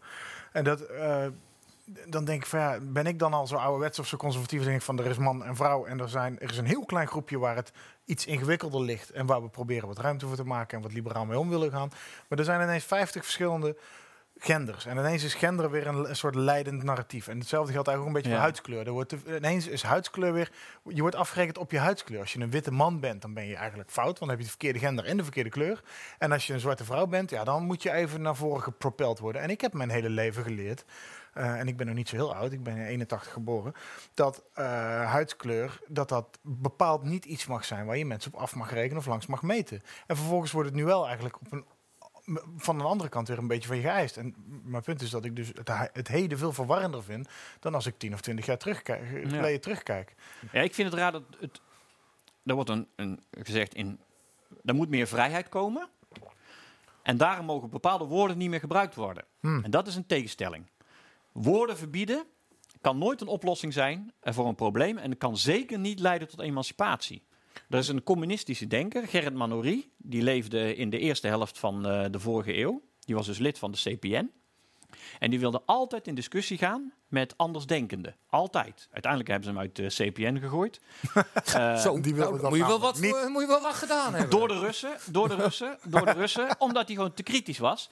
Maar hij was taalfilosoof en hij had een hele mooie theorie. Die zei, eh, woorden, de betekenis van woorden wordt bepaald door de, in de discussie tussen mensen met andere opvattingen. Dus als je met elkaar discussieert, over, eh, discussieert, krijgen woorden pas betekenis. Dus je moet woorden juist niet verbieden, omdat Nee, je dan niet ja. meer kunt discussiëren. Je moet er juist over hebben. Ja. En dan kun je de betekenis van woorden ja. en dan kun je ook de werkelijkheid veranderen. Maar het idee dat je dus woorden gaat verbieden, betekent dat je dus de verandering tegenhoudt. En we zitten in een heden waarin een Mohammed-cartoon niet tonen een teken van inclusiviteit is. Terwijl dat natuurlijk een vorm van uitsluiting is, een vorm van discussie beperken is. Maar, maar Ronald, even nog heel even, Oh. dan wil ik eventjes naar iets eh, wat, je, eh, wat helemaal in jouw straatje past. Maar nog eventjes, want als ik, eh, ik volg jullie al jaren en ik zou ook eerlijk vertellen, dat ik 14, 15 was, was ik een groot SP-fan. Ik zag er niet uit, dat paste er al bij. Jullie hadden een grote, grote rode schoolbus. Stem tegen eh, Stem SP was de slogan. Jullie gingen overal naartoe. Je voerde overal actie tegen. Jullie zeiden standaard tegen alles. Nee, nee, nee, nee, nee. Ik vond dat helemaal geweldig. Toen ik jaar of 19, 20 was, toen, eh, toen werd ik eindelijk wat helderder in mijn hoofd. En toen stopte ik met, eh, met drugsgebruik en zo. Toen ging het stukken beter met me. Dus ik heb, ik heb een... Ik heb, ik heb absoluut een groot zwak voor Nou, de tot, SP. tot nu toe is het een bewijs dat we goed bezig zijn. Ik heb een gro- eh, een groot zwak voor de SP. Toch, als, ik, eh, als ik jullie programma lees, en dat doe ik braaf elke keer, eh, dan vind ik daar best rechtsgeoriënteerde dingen in. Tegen, eh, eh, jullie hebben altijd gezegd, wij zijn geen migratieland. Dat is altijd een standpunt geweest van de, van de SP. In, maar hoeverre, in hoeverre zijn jullie nog het, het, eh, het links? Of is het links aan die andere kant zo veranderd? De, die, die deugdneuze kermis van, eh, van een Rob Jetten en een, eh, en een GroenLinks en Jesse Klaver. En zijn jullie gewoon standvastig het oude links gebleven? Want ik heb gewoon heel vaak het idee, ja, zo Ja, links is vind- het niet. Nou, dank je. Is dat, is dat een compliment? Ja, als Ik linkse denk- partij, ik als ik denk- zeg dat je niet zo links bent? Nou, dat is een- Ik ben socialist. Ik weet niet of ik links ben of rechts. Ik denk dat ik links ben. Maar als ik naar GroenLinks kijk of D66, naar dat vrijzinnige liberalisme, dat surfplankliberalisme, ja, daar voel ik me niet in thuis. Ik ben socialist. En in ons programma staat bijvoorbeeld dat niet alleen de aandeelhouders, maar de werknemers voor het zeggen krijgen in bedrijven. Net zoveel als aandeelhouders. Nou, dat is een mooi klassiek socialistisch standpunt. Links en wat ook kan. Nou, en zo staan er heel veel mooie socialistische dingen in ons programma. Wat mag, want we zijn de socialistische partij. Dus jij ziet socialistisch niet 100% links. Het Of niet het links- uit. Het Wat maakt interesseert jou, mij wat niet maakt jou een socialist? Wat, wat, wat is volgens jou socialisme? Behalve eh, dat iedereen... nee, wat is volgens jou socialisme? Nou, ik zeg altijd, de SP is een volkspartij voor vrijheid en democratie. en dan zegt er altijd de VVD, ja, maar wacht eens even. Daar waren wij toch al? Ja. Vrijheid. Wat is nou vrijheid? Vrijheid is niet dat je je niet met elkaar bemoeit. Vrijheid is niet. Vrijheid betekent dat je als samenleving de voorwaarden schept dat mensen vrij kunnen zijn. Dat betekent dat je een huis moet hebben. Je moet werk kunnen hebben. Je moet kunnen studeren. Daar moet gewoon aan een aantal voorwaarden voor worden voldaan. Anders ben je helemaal niet vrij. Tot zover zou een liberaal hetzelfde zeggen. Nee, want we hebben 25 jaar lang hebben we alles afgeschaft. Ja, maar dat zijn die zogenaamde neoliberalen. Dat is nog een term waar je discussie over kan Ja. voeren. Laten we dat nu niet doen, want ik... we- En democratie, het alternatief voor de markt, maar is voor klassiek niet... liberalisme zegt hetzelfde als wat je net noemt. Nee, klassiek liberalisme gaat uit eh, ook van de ongelijkheid van mensen. Maar die zegt wel dat de elite een beetje goed moet zorgen Ja, voor maar de mensen. gaat, jij gaat toch niet... uit- ik- gelijkheid en gelijkwaardigheid zijn twee verschillende dingen. Men- Mensen zijn gelijk voor de wet, maar niet alle mensen zijn gelijk in hoe ze zijn, wat ze kunnen, wat ze niet kunnen. Nee, precies. Dus daar moet je ook dingen anders organiseren. Zodat dat- mensen wel een gelijkwaardige dat, kans dat, is, krijgen. de- dat is natuurlijk altijd weer eeuwige kritiek op, op socialisme. Dat, eh, dat er een beetje gesuggereerd wordt dat iedereen exact hetzelfde is, hetzelfde betekent, hetzelfde kan, hetzelfde zou moeten doen. Nee, in, in, de SP zie ik heel veel verschil- verschillende mensen. Democratie vind ik ook. Hè? Dus het alternatief voor de markt is niet eh, overheid, overheidskapitalisme. De meeste acties die ik heb gevoerd in mijn leven waren tegen de overheid. Dus ik ben niet voor meer regels en meer bureaucratie. En Nee. Renske Leijten zit nu met eh, die strijd nu tegen de Belastingdienst. Nee, Ja, meer, m, het alternatief voor de markt is de mensen. Daarom ben ik met het referendum bezig. Daarom ben ik met klokkenluiders bezig. Daarom willen we dat de huurders de baas worden in de woningcorporaties in plaats van de bestuurders. Mensen hebben het voor het zeggen. En dat is ook heel belangrijk als je naar het vroege socialisme krijgt, kijkt. eh, in de 19e eeuw. De meeste landen in de wereld had je sociaal-democratische partijen waar linkse partijen van zijn afgesplitst. In Nederland had je een so- socialistische beweging voordat de sociaaldemocraten kwamen. Je had eerst Domela Nieuwenhuis en toen pas Troelstra. En die leerden emancipatie, zelfemancipatie, zelf strijden, je lot in eigen hand nemen. Weer- Niet, niet de politiek uitbesteden aan de leiders van de vakbonden of zelfs aan de politieke Dat is partijen. weer iets wat maar redelijk klassiek liberaal klinkt. Meer dan socialistisch. Nou, Misschien, Nieuwenhuis het was, was, was, was wel echt een socialist. Dat is waar. Maar ik bedoel, je- jezelf vooruit helpen is... Ja, nou, misschien- Nee, maar dat, dat is wel, wel interessant, denk ik. Klassieke liberalen eh, eh, accepteren het feit dat er grote verschillen zijn. En zeggen, maar als je dan bij de elite hoort, moet je ook een beetje voor de rest zorgen. Wat ik nou zo leuk vond bij Klaas Dijkhoff, bij de vorige algemene beschouwing, die zei van ja, we hebben altijd gedacht dat grote tegenstellingen goed zijn voor de rijken, maar dan zal er ook de rest mee profiteren. Daar geloofde hij niet meer in. Ja, maar dat is de oerkapitalistische gedachte. Ja, maar liberalen zijn vrij kapitalistisch. Ja, maar niet per definitie. Klassiek liberaal is niet automatisch hetzelfde als kapitalistisch, Ja. toch? Maar socialisten willen democratie Oh, en vrijheid. Moet- hoe erken, kun je- erken jij grote verschillen tussen mensen? Ja, nogal ja. Maar de- ja, oké. De- Maar dat is wat anders dan gelijkwaardigheid. Maar ik Ja, denk, ja, maar ik ik denk, bedoel ik dat- denk een klassiek liberaal die wil vrijheid betekent weinig organisatie. Is Zo er- weinig mogelijk organisatie. Ik denk als socialist dat je juist heel veel moet organiseren om mensen vrij te kunnen laten zijn. Ik denk dat daar het verschil zit. Als je als klassieke liberaal zegt. We moeten zo wei- weinig mogelijk organiseren, dan hebben de mensen zoveel mogelijk vrijheid en, en, en Ja. kansen. Ik denk dat dat tot een ongekende ongelijkheid lijkt, omdat de startpositie van mensen heel erg ongelijk is. Mijn idee als socialist is dat je juist als samenleving heel veel moet organiseren. Wonen, Dus wil- onderwijs, werken. Je wil een gelijkheid van kansen creëren, Juist. zonder een gelijkheid van uitkomsten na te streven. Nee, daar ga ik niet over. Nee. Ja, en, ja, en, Nee, dat, en dat, laatste, dat laatste is volgens want het eerste vind ik ook een heel nobel streven. Lijkt me een heel nobel streven voor een overheid. En dat laatste is gewoon levensgevaarlijk. Ja. Ja, precies. Nou, kijk, een liberaal die wil het eh, de Ja. markt laten doen, het zelf laten oplossen. En, en jullie willen het regelen. Nou ja, dat, dat dacht, zo dacht ik Hmm. vroeger ook wel. Ja, maar niet dat de overheid het allemaal gaat regelen, maar ook hè, dat, echt wat ik bedoel. Huurders zijn de baas in een corporatie. Als je een cor- corporaties zijn nooit opgezet door Nee, socialisten. in dit land zijn PvdA'ers de baas in dit. Ja, nee, maar dat is wel een mooi voorbeeld. Eh, ik was van de week eh, eh, voor een interview met de NRC hier op de eh Noordooster Begraafplaats bij eh, Klaas Ris. Liggen ze daar inmiddels, NRC, ja? Noordwest de begraafplaats. Eh, Klaas, het socialist uit de 19e eeuw, die had, die had, die had een Sterk. woningbouwcorporatie. Die had geen huis. En die hoop mensen in, in zijn omgeving hadden geen huis. Die hebben toen een woningbouwcorporatie opgericht. Voor, en die konden dus betaalbaar gaan wonen. hebben ze zelf gedaan. Vervolgens zie je dat die woningcorporaties zijn verstatelijkt. Die zijn in handen gekomen van de overheid. Nou, dan werden het dus ambtenaren. En vervolgens is ze verkocht. Aan de Chinezen. Ja. Nou, nee, ja, toen Ja, kwamen dus de Maseratis. De, de mannen met de Maseratis kwamen toen. dus, ja, de Erik, Erik Ja, eh, en hoe heet kijk- ook ja. weet je wat dan de grap is, Ronald? Dat dan achteraf gemeenten en gemeenteraden, ik zie het in Utrecht ook weer, gaan zeiken dat die huren omhoog schieten. Ja, dan had je het niet moeten verkopen, dat hele complex aan een Juist. investeerder. Ja, dat is je eigen domme schuld. Maar Ja, goed. en wat dacht je van de energiebedrijven? We moeten Nou, dus een klimaatbeleid denk- voeren. Klimaatbeleid voeren. We hadden lokale energiebedrijven. Die waren gewoon van de gemeente. Die zijn gefuseerd, gefuseerd, gefuseerd en verkocht aan het buitenland. Naar buitenlandse overheden. Dus wij kunnen geen klimaatbeleid voeren, want onze energiebedrijven zijn verkocht. Ja, en weet je wat dan ook Ja. nog de grap is Ja, met die, met die klimaatbedrijven? is, eh, ja. Ja, maar Ronald, weet je wat er gebeurt met die bedrijven, En-? Die, die energiebedrijven? Ah, dan zeggen ze tegen jou, weet je, nou, ik help je met, met besparen van de energie. En dan kun je 40 euro per jaar op je energierekening besparen. En het jaar erop gaat die energierekening weer 40 euro omhoog. En zo blijf ik altijd hetzelfde betalen. Of het is eh, eigenlijk meer nog. Ja. Ja, dat, is, het is, gaat niet lekker daar. Nee.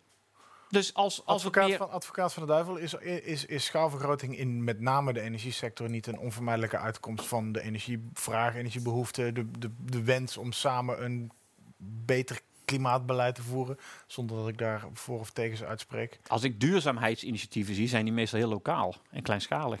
Ja, dat is niet die uh, geeft Timmermans 800 miljard en uh, bouw maar Nee, wat dat zijn vaak mensen en gemeentes die het zelf gaan zitten doen. Net als het eigenlijk ooit... Je ziet, de cirkel is weer helemaal rond. Hè, dus die energiebedrijven die zijn, die begonnen ooit lokaal. Ja, maar nou heb Die je... zijn allemaal overgenomen door consultants en managers en een groot, groot, groot verkocht aan het buitenland. En nou hebben we niks, dus nou beginnen we lokaal weer initiatieven te ontstaan. En nou ga ik een bruggetje maken naar de democratie. Niet, niet naar de energieleverantie, maar hoe de democratie functioneert. Ik ben er zelf heilig van overtuigd dat democratie het best werkt in kleine kringen, in eigen regio's. Dus dat een centraal gerunde. Ik ben voor een Europese Unie, een, een samenwerkingsverband waarin een continent goed uh, probeert alles op één lijn te krijgen. Maar tegen een politieke centraal bestuur. Wat de SP volgens mij ook nog steeds is. Of in ieder geval niet, per, ja, niet, in ieder geval geen pro-EU omdat nee. op lokale schaal de democratie het sterkst is. Omdat mensen elkaar kennen, omdat de, de, lijntjes kort zijn, de netwerken zijn beperkter.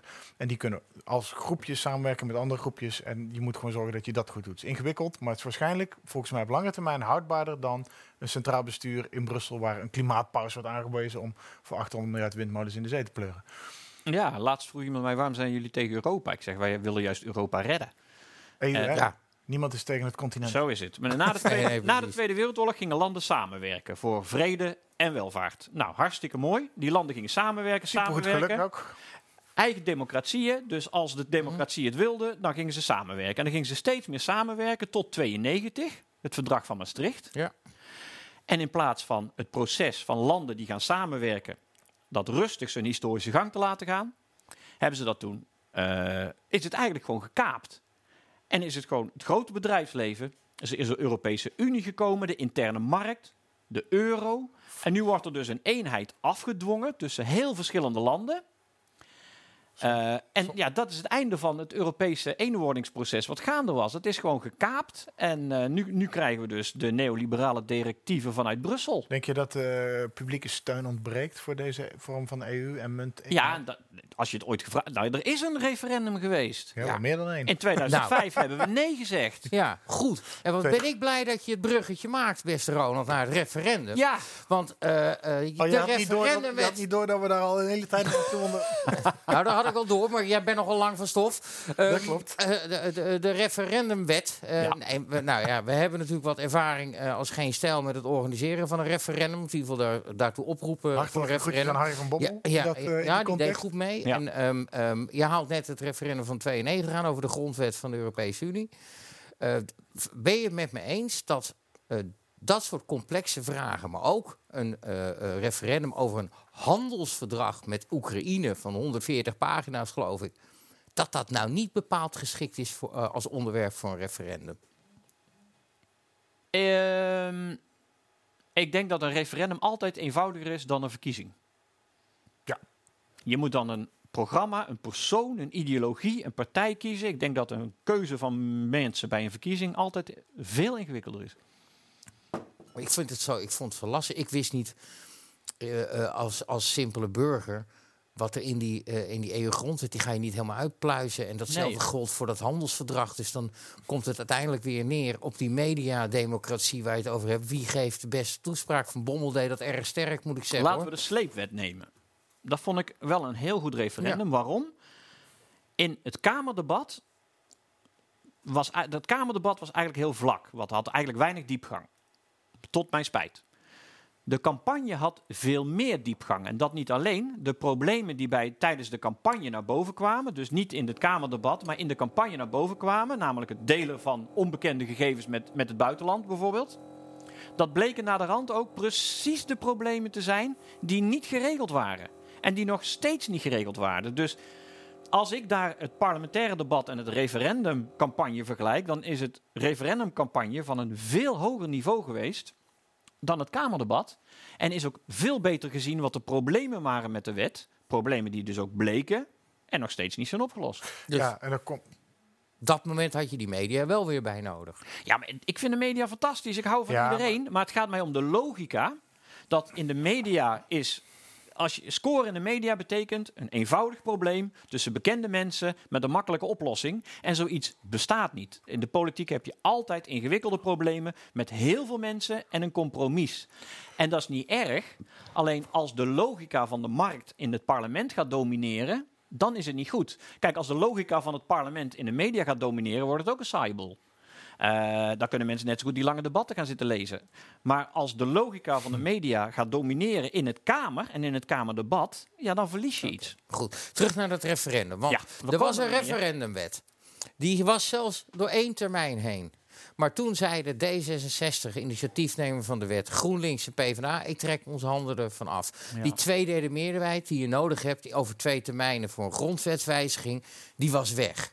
Jij hebt hem toen vol verven een wet staan verdedigen die je zelf nooit had ingediend. Nee. Eh, is, heeft het niet gehaald, dat wist je ook, maar je hebt het voor de goede eer gedaan. Jij gaat eh, in de laatste termijn en zelfs in je laatste jaar alsnog die referendumwet indienen. Ja. Je hebt een paar punten en een komma en een de, een het en een un aangepast. Voor de rest is het een kopie van de wet die de vorige keer niet gehaald hebt. En nu lijkt het erop dat je wel een meerderheid gaat krijgen. Zo is het. En Maar waarom lukt dat nu wel? Waarom zijn die partijen die twee jaar geleden, anderhalf jaar geleden nog nee zeiden, die niet daartegen stemden, jij hem opnieuw indient, waarom lukt het nu ineens wel? Dat Ja, snap de- ik niet. De mode, dat de geest die- van de tijd. Ja, En, En daarom- aankomende, Gaat dat zo en de snel, aankomende ja? verkiezingen ook? je moet volhouden. En wat heel belangrijk is hier, is het belangrijkste argument van de tegenstanders was dat het referendum niet in strijd zou zijn met de parlementaire democratie. Dat was het grote argument van VVD, CDA, maar ook van PvdA, GroenLinks, D66. Toen kwam er een staatscommissie van Johan Remkes. Alle aanbevelingen. En wat deed die staatscommissie? Die zei, onze parlementaire democratie moet versterkt worden. Namelijk met datzelfde correctieve referendum. En eerst was de Raad van State nog tegen, maar die werden ineens voor. Want die dachten, ja, die staatscommissie, dat is toch wel een heel goed argument. Dus ik denk dat dat ook heel belangrijk is geweest. En Denk je echt dat daar nog op die manier naar geluisterd wordt? Dat die, de mode dan dus een beetje apart gezet wordt door degene die de partijprogramma's maken. En toch kijken naar dat oude instituut dat zegt, ja, misschien moet je toch... eh, Nou, het argument was niet meer houdbaar. Kijk, het argument was: de het referendum is in strijd met de parlementaire democratie. Want hè, dat is indirect en het referendum is direct ingrijpen en dat past niet. En toen zei de staatscommissie: nee, dit. Nou, Het klopt, alle referenda zijn in strijd met de parlementaire democratie, behalve dit. Mhm. Behalve het bindend correctief referendum. En dat was mijn wet. Dus die heb ik toen weer eh, de Ja, prullenbak dan- getrokken. en toen was het argument weg. Want ja, je kunt niet zomaar tegen een staatscommissie in. Je kunt, ja, het, het was gewoon weerlegd. maar goed, nu ga je hem weer indienen. Ja. Je bent, het, het lukt, hè, die twee derde. Je krijgt het bij elkaar, heb ik het is in ieder geval door de Tweede Kamer. Ik ben nu bezig met de Eerste Kamer. Mhm. Daar hoop ik, nou ja, dat weet ik, dat, dat moet gewoon voor de verkiezingen moet dat er doorheen. Ja, En daarna moet het opnieuw. Haal je dat nog? Ja, daar halen we. maar goed. Ja. Oké, en daar Nee, komt nee, mijn ja. punt. En daarna moet het? Sorry, en daarna moet het? Nou, omdat het echt zo'n in, ja, het is nogal een ingrijp in onze, eh Nou, dan moet in het ons. terug naar de Tweede Ja, Kamer voor een- twee derde meerderheid. Je Ja. moet de grondwet veranderen. En dan Ja, moet dat is een tweede twee termijnen. termijn. Ja. Ja, en daarna moet je een tweederde meerderheid hebben. En dat gaat nog spannend worden. Goed, Dus en dat, ja, maar wacht want dat is mijn punt. jij, jij, eh, eh, jouw kritiek op vorige partijen was... je haalt hem wel door de eerste termijn heen... en de tweede termijn trek je er ineens eh, je handen van af. Je hebt er nu een iets sterkere casus... vanwege die uitspraak van de commissie Remkes. Je gaat het weer proberen en jij bent zometeen weg. Hoeveel angst zit er voor jou dat jou, jouw kindje min of meer, eh, wat je geadopteerd hebt, zeg maar, dat dat ver- eh, gewoon vermoord wordt? Dat er een, straks, want iedereen gaat natuurlijk, ik wil hem eh, dit nog een beetje aanpassen en de ChristenUnie wil zus en de VVD wil zo. En dan, hoe bang ben jij dat straks, als jij niet meer in die Tweede Kamer zit, want jij hebt je rust nodig en die verdien je ook wat mij betreft, dat, je, dat jouw kindje vermoord wordt? Dat, die, dat er een hele andere, hele andere wet uitkomt? Nou, het voordeel is, hij kan niet meer veranderd worden. Hij kan in twee... Nou, er zitten al wat aanpassingen in ja, nu, hè, natuurlijk. in de, nu wel. Dus in de eerste, in de eerste termijn, hè, de eerste keer dat de wet besproken wordt, kan hij nog veranderd worden. Straks niet meer. Straks is hij zoals Dus daar ben is. jij nog helemaal bij. Nou, die, dat heb ik nu vastgelegd. Die kan straks niet meer veranderd Nee, worden. maar dat, dat- Het zal wel iemand anders moeten zijn die hem verdedigt. Er is vast een andere SP'er die dat eh, met verve gaat doen. wie denk je dat dat wordt? Dat laat ik aan de Wie volgende zou je willen dat het wordt? Dat laat ik aan de volgende. Ja, nee. Nooit Zo- over Af en toe je- zit er nog wel een politicus in. Ja. Hè? Dat is er, eh, daar ben ik wel blij om. Ja, maar daar ga ik allemaal niet Maar over, je, hebt daar, je ben je niet, dus, dus dat Maar- staat redelijk in, zit redelijk in kan krijgen. Dit is het. Denk je dat het gaat lukken, die tweede termijn? Of, want dan, hangt want hebben we weer een de andere golf. Hè? Het hangt een beetje. Kijk, de VVD is tegen. En En- eigenlijk moeten VVD, CDA en Christen en de SGP moeten eigenlijk niet meer dan 50 zetels halen. Dus ja, tegenwoordig staat lastig dus. dat de VVD staat zo hoog. Dus eh, even niet doen, VVD stemmen, moet je niet doen, want dan zijn ze tegen het referendum. Maar ik sluit ook niet uit dat, eh, dat er straks ook nog wel discussie met de VVD mogelijk is. Vooral ook omdat ze nu een vorm van referendum weer in hun verkiezingsprogramma hebben gezet. Dat, ja. Ik las het verkiezingsprogramma van de VVD en daar stond weer een, re- een ander referendum in. Wat trouwens wel in strijd is met onze parlementaire democratie. Maar vooruit. Mhm. Eh, er staat weer een vorm van referendum in. Dus Dus zij willen, een- ik heb even kort samengevat, zij willen nu ineens weer een soort, toch weer een soort raadgevend adviserend referendum. Ze noemen dat een preferendum. God. Als ik het toch, preferendum toch? het is heel makkelijk En uit dat- te leggen. En dat gaat dan weer in tegen wat er dus grondwettelijk Ja, ze hebben altijd gezegd, wij willen geen referendum, want we willen geen brexit, we willen geen brexit, we willen geen brexit referendum. Mijn referendum is geen brexit referendum, dus juist geen brexit referendum. En wat ze nu in het verkiezingsprogramma hebben geschreven is precies een brexit referendum. Het Brexit-referendum was ook helemaal geen referendum. Dat was gewoon eh, de vorige Britse premier, of inmiddels weer twee premiers geleden, die dacht: ik ga hier mijn herverkiezing mee winnen. Juist. Dat was een opportunisme-referendum, Ja. wat tot een onverwachte en voor heel veel mensen desastreuze uitslag Ja. heeft geleid, die voor heel veel andere mensen een soort bevrijdingsmomentje Ja. was. Maar het verschil, helemaal, dit was puur, puur eh, een premier die dacht, ik wil de verkiezingen winnen, dus ik ga een referendum Ja. beloven, want dat gaan ze toch niet doen. Eh, en, en toen deed kwam er toch. een en Nigel Farage. En, die, Ja, die ja, ja, zweet- ja, en, dat- en, en gewoon de wil van het volk. Want je, Ja. wij weten uit ervaring, niet alleen ons eigen referendum, maar ook dat grondwetreferendum. Iedere keer als er een referendum over something EU is, dan verliest de EU. Ja, Ja. dat komt omdat het in zijn diepste haarvaten ondemocratisch is. Ja. Maar, dat, dat brexit is dus, kijk, normaal gesproken is zo, dan heb je de parlementaire democratie, die doet zijn werk. Dan komt er een, een, een wet en dan krijgt in mijn wet de bevolking de kans om die wet weer in de prullenbak te gooien. Ja. Dus bij de brexit is het zo dat po- politici zeggen van nou, eh, wij weten het niet, dus we gaan het de burgers vragen hoe het moet. Dan doen de mensen een uitspraak en vervolgens gaan ze lopen bakken en leien en komen ze er niet uit. Nee. Nou, dat, is- dat is dus En precies niet goed. Oké, maar Nog kun je, steeds mij niet eens, klaar. nee, kun je mij eens uitleggen welke onderwerpen wel eh, in redelijk simpele taal wel en niet geschikt zijn zometeen voor een referendum? Wat is... eh, Ja, daar ga ik niet over, daar gaat de bevolking over. ja, nee, maar je moet een referendum aandragen. Wat zijn de voorwaarden? Wat is het criteria? Wat zijn de Eh, criteria? ja, handtekeningen, Hoeveel? Eh, dat moet nog vastgelegd worden. Wat Hier? zou jij maar dat is toch een dingetje wat is nog vastgelegd Ja, nee, jij- er worden heel veel, dit is de verandering van de grondwet. Dat er een Mhm. referendum komt, een bindend collectief referendum. Een, een groot deel van de uitwerking moet nog na de verkiezingen Ja, in nou, een en dat is punt Maar wat, wat ik zou- net probeerde wat te zou- maken. Ben je niet bang dat er dan toch dingen aangepast gaan worden? Ja, dan moeten dingen aangepast worden. Ja, Hoef de, dus de, hoogte van het aantal handtekeningen bijvoorbeeld moet nog Ja, vastgelegd worden. Wat meer dingen. Daar ga ik Ja. Wat heeft jouw voorkeur? Wat zou voor jou een goede drempel zijn voor een serieus referendum? Want je, moet, je kan natuurlijk zeggen, ik wil 50 handtekeningen, ik kan een referendum houden. Dat lijkt me een beetje banaal. Ja, dat, dat, ik denk dat daar heeft de staatscommissie een aantal voorstellen voor gedaan. En als dat de uitkomst wordt, dan eh, kan ik daar goed mee leven. Wat was er? eh, ik heb je Moet ik even weet ik, moet ik even, eh, hoe- de getallen moet ik even terugzoeken. Maar dat waren redelijk wat handtekeningen. Maar Ronald, Maar wel zijn- te doen. Ronald, er zijn er Ja. dus toch dingen die aangepast kunnen worden. Waar jij straks vanuit je prachtige appartement, eh, appartement hier in Oost alleen nog maar achterover kan zeggen. En dan kun je of handen vrij zitten, yes. Of dat je denkt van ja, fuck it. Daar worden essentiële dingen veranderd. Ja, nou, ik heb Ben je dan daar wel niet weer bang vertrouwen in mijn, eh, mijn eh, vrienden. ja, maar die zijn niet enige. in de Ze moeten compromissen sluiten. Ja, maar dat moet ik ook. Ja. Maar ben je niet bang dan daarvoor? Dat ik dat- ben nooit bang. Ik ben nooit nergens bang, want anders dan was ik al lang weg geweest. Wat vind jij geen geschikt onderwerp voor een referendum? Nou, er zijn een aantal uitzonderingen in de wet Nou, daar ben ik benieuwd naar. Eh, de, de, de monarchie. Helaas. Ja, nee, oh, dat is wel weer jammer. Ja.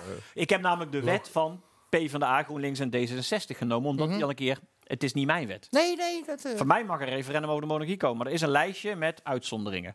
Bijvoorbeeld ook belastingen. Die kunnen dan weer niet... eh, Afgeschaft worden per referendum. ja. Ja, maar dan in no time de nou. belastingdienst helemaal weg natuurlijk. Als het, eh, Dus er zijn er een aantal uitzonderingen. Zo is er een aantal uitzonderingen. Maar goed. goed ehm, eh, je hebt, is, is, is in de huidige, in de nieuwe, huidige nieuwe wet eh, EU-onderwerpen ook uitgezonderd? Ja, dat heeft D66 erin gefietst. nee. Ja, tuurlijk. Ja, dat, was ja. dat wilden Ja. ze sowieso al. Ja. Het zat er wel in. En vervolgens komt er een zekere weblog eh, met een EU-akkoord, associatieverdrag. En die, dat, dat is precies wat Nee, maar dat- D66 niet wilde. Dat is een van de dingen waar ik vreselijk van baal. Want die wet is destijds aangenomen. Eh, we hebben ook natuurlijk een raadplegend referendum gehad. Toen heb ik Mhm. er nog ingefietst dat Europese verdragen onderwerp van referendum konden worden. Dat heb ik toen gedaan, want ze hadden mijn steun nodig van de SP. Wij was Nisco, destijds was Nisco Dubbelboer daar toch een van de geestelijk... Die, Ja, maar dit hebben wij er toen ingefietst.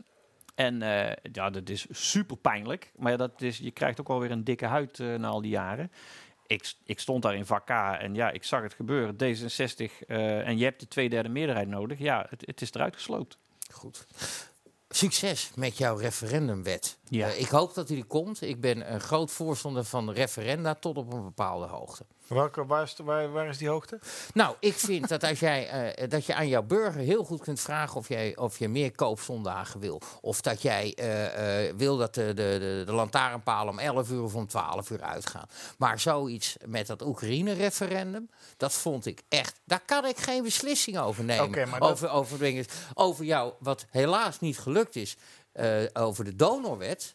Terwijl ik een groot voorstander ben van die donorwet, vond ik een perfect, midden, een perfect onderwerp voor een referendum. Omdat het een simpel ja of nee was. Nou, ik ben het met je analyse eens. Ik ben, eh, nou, ik, ben het, nee, ik ben het ook helemaal niet oneens met die analyse. Want het, hoe de fuck cares over een associatieverdrag met Oekraïne? Nou, jij hebt er heel lang je druk over gemaakt. Ja, maar niet over, nee, maar niet over het associatieverdrag. Het, eh, Kijk, wij wilden een. De, er kwamen bijna tegelijkertijd werd het associatieverdrag met Georgië, Oekraïne en nog zo'n eh, landje daar, een maffia-staatje daar ergens in die hoek. eh, werd aangenomen tegelijkertijd met dat de referendum van kracht werd. En wij dachten, wij wilden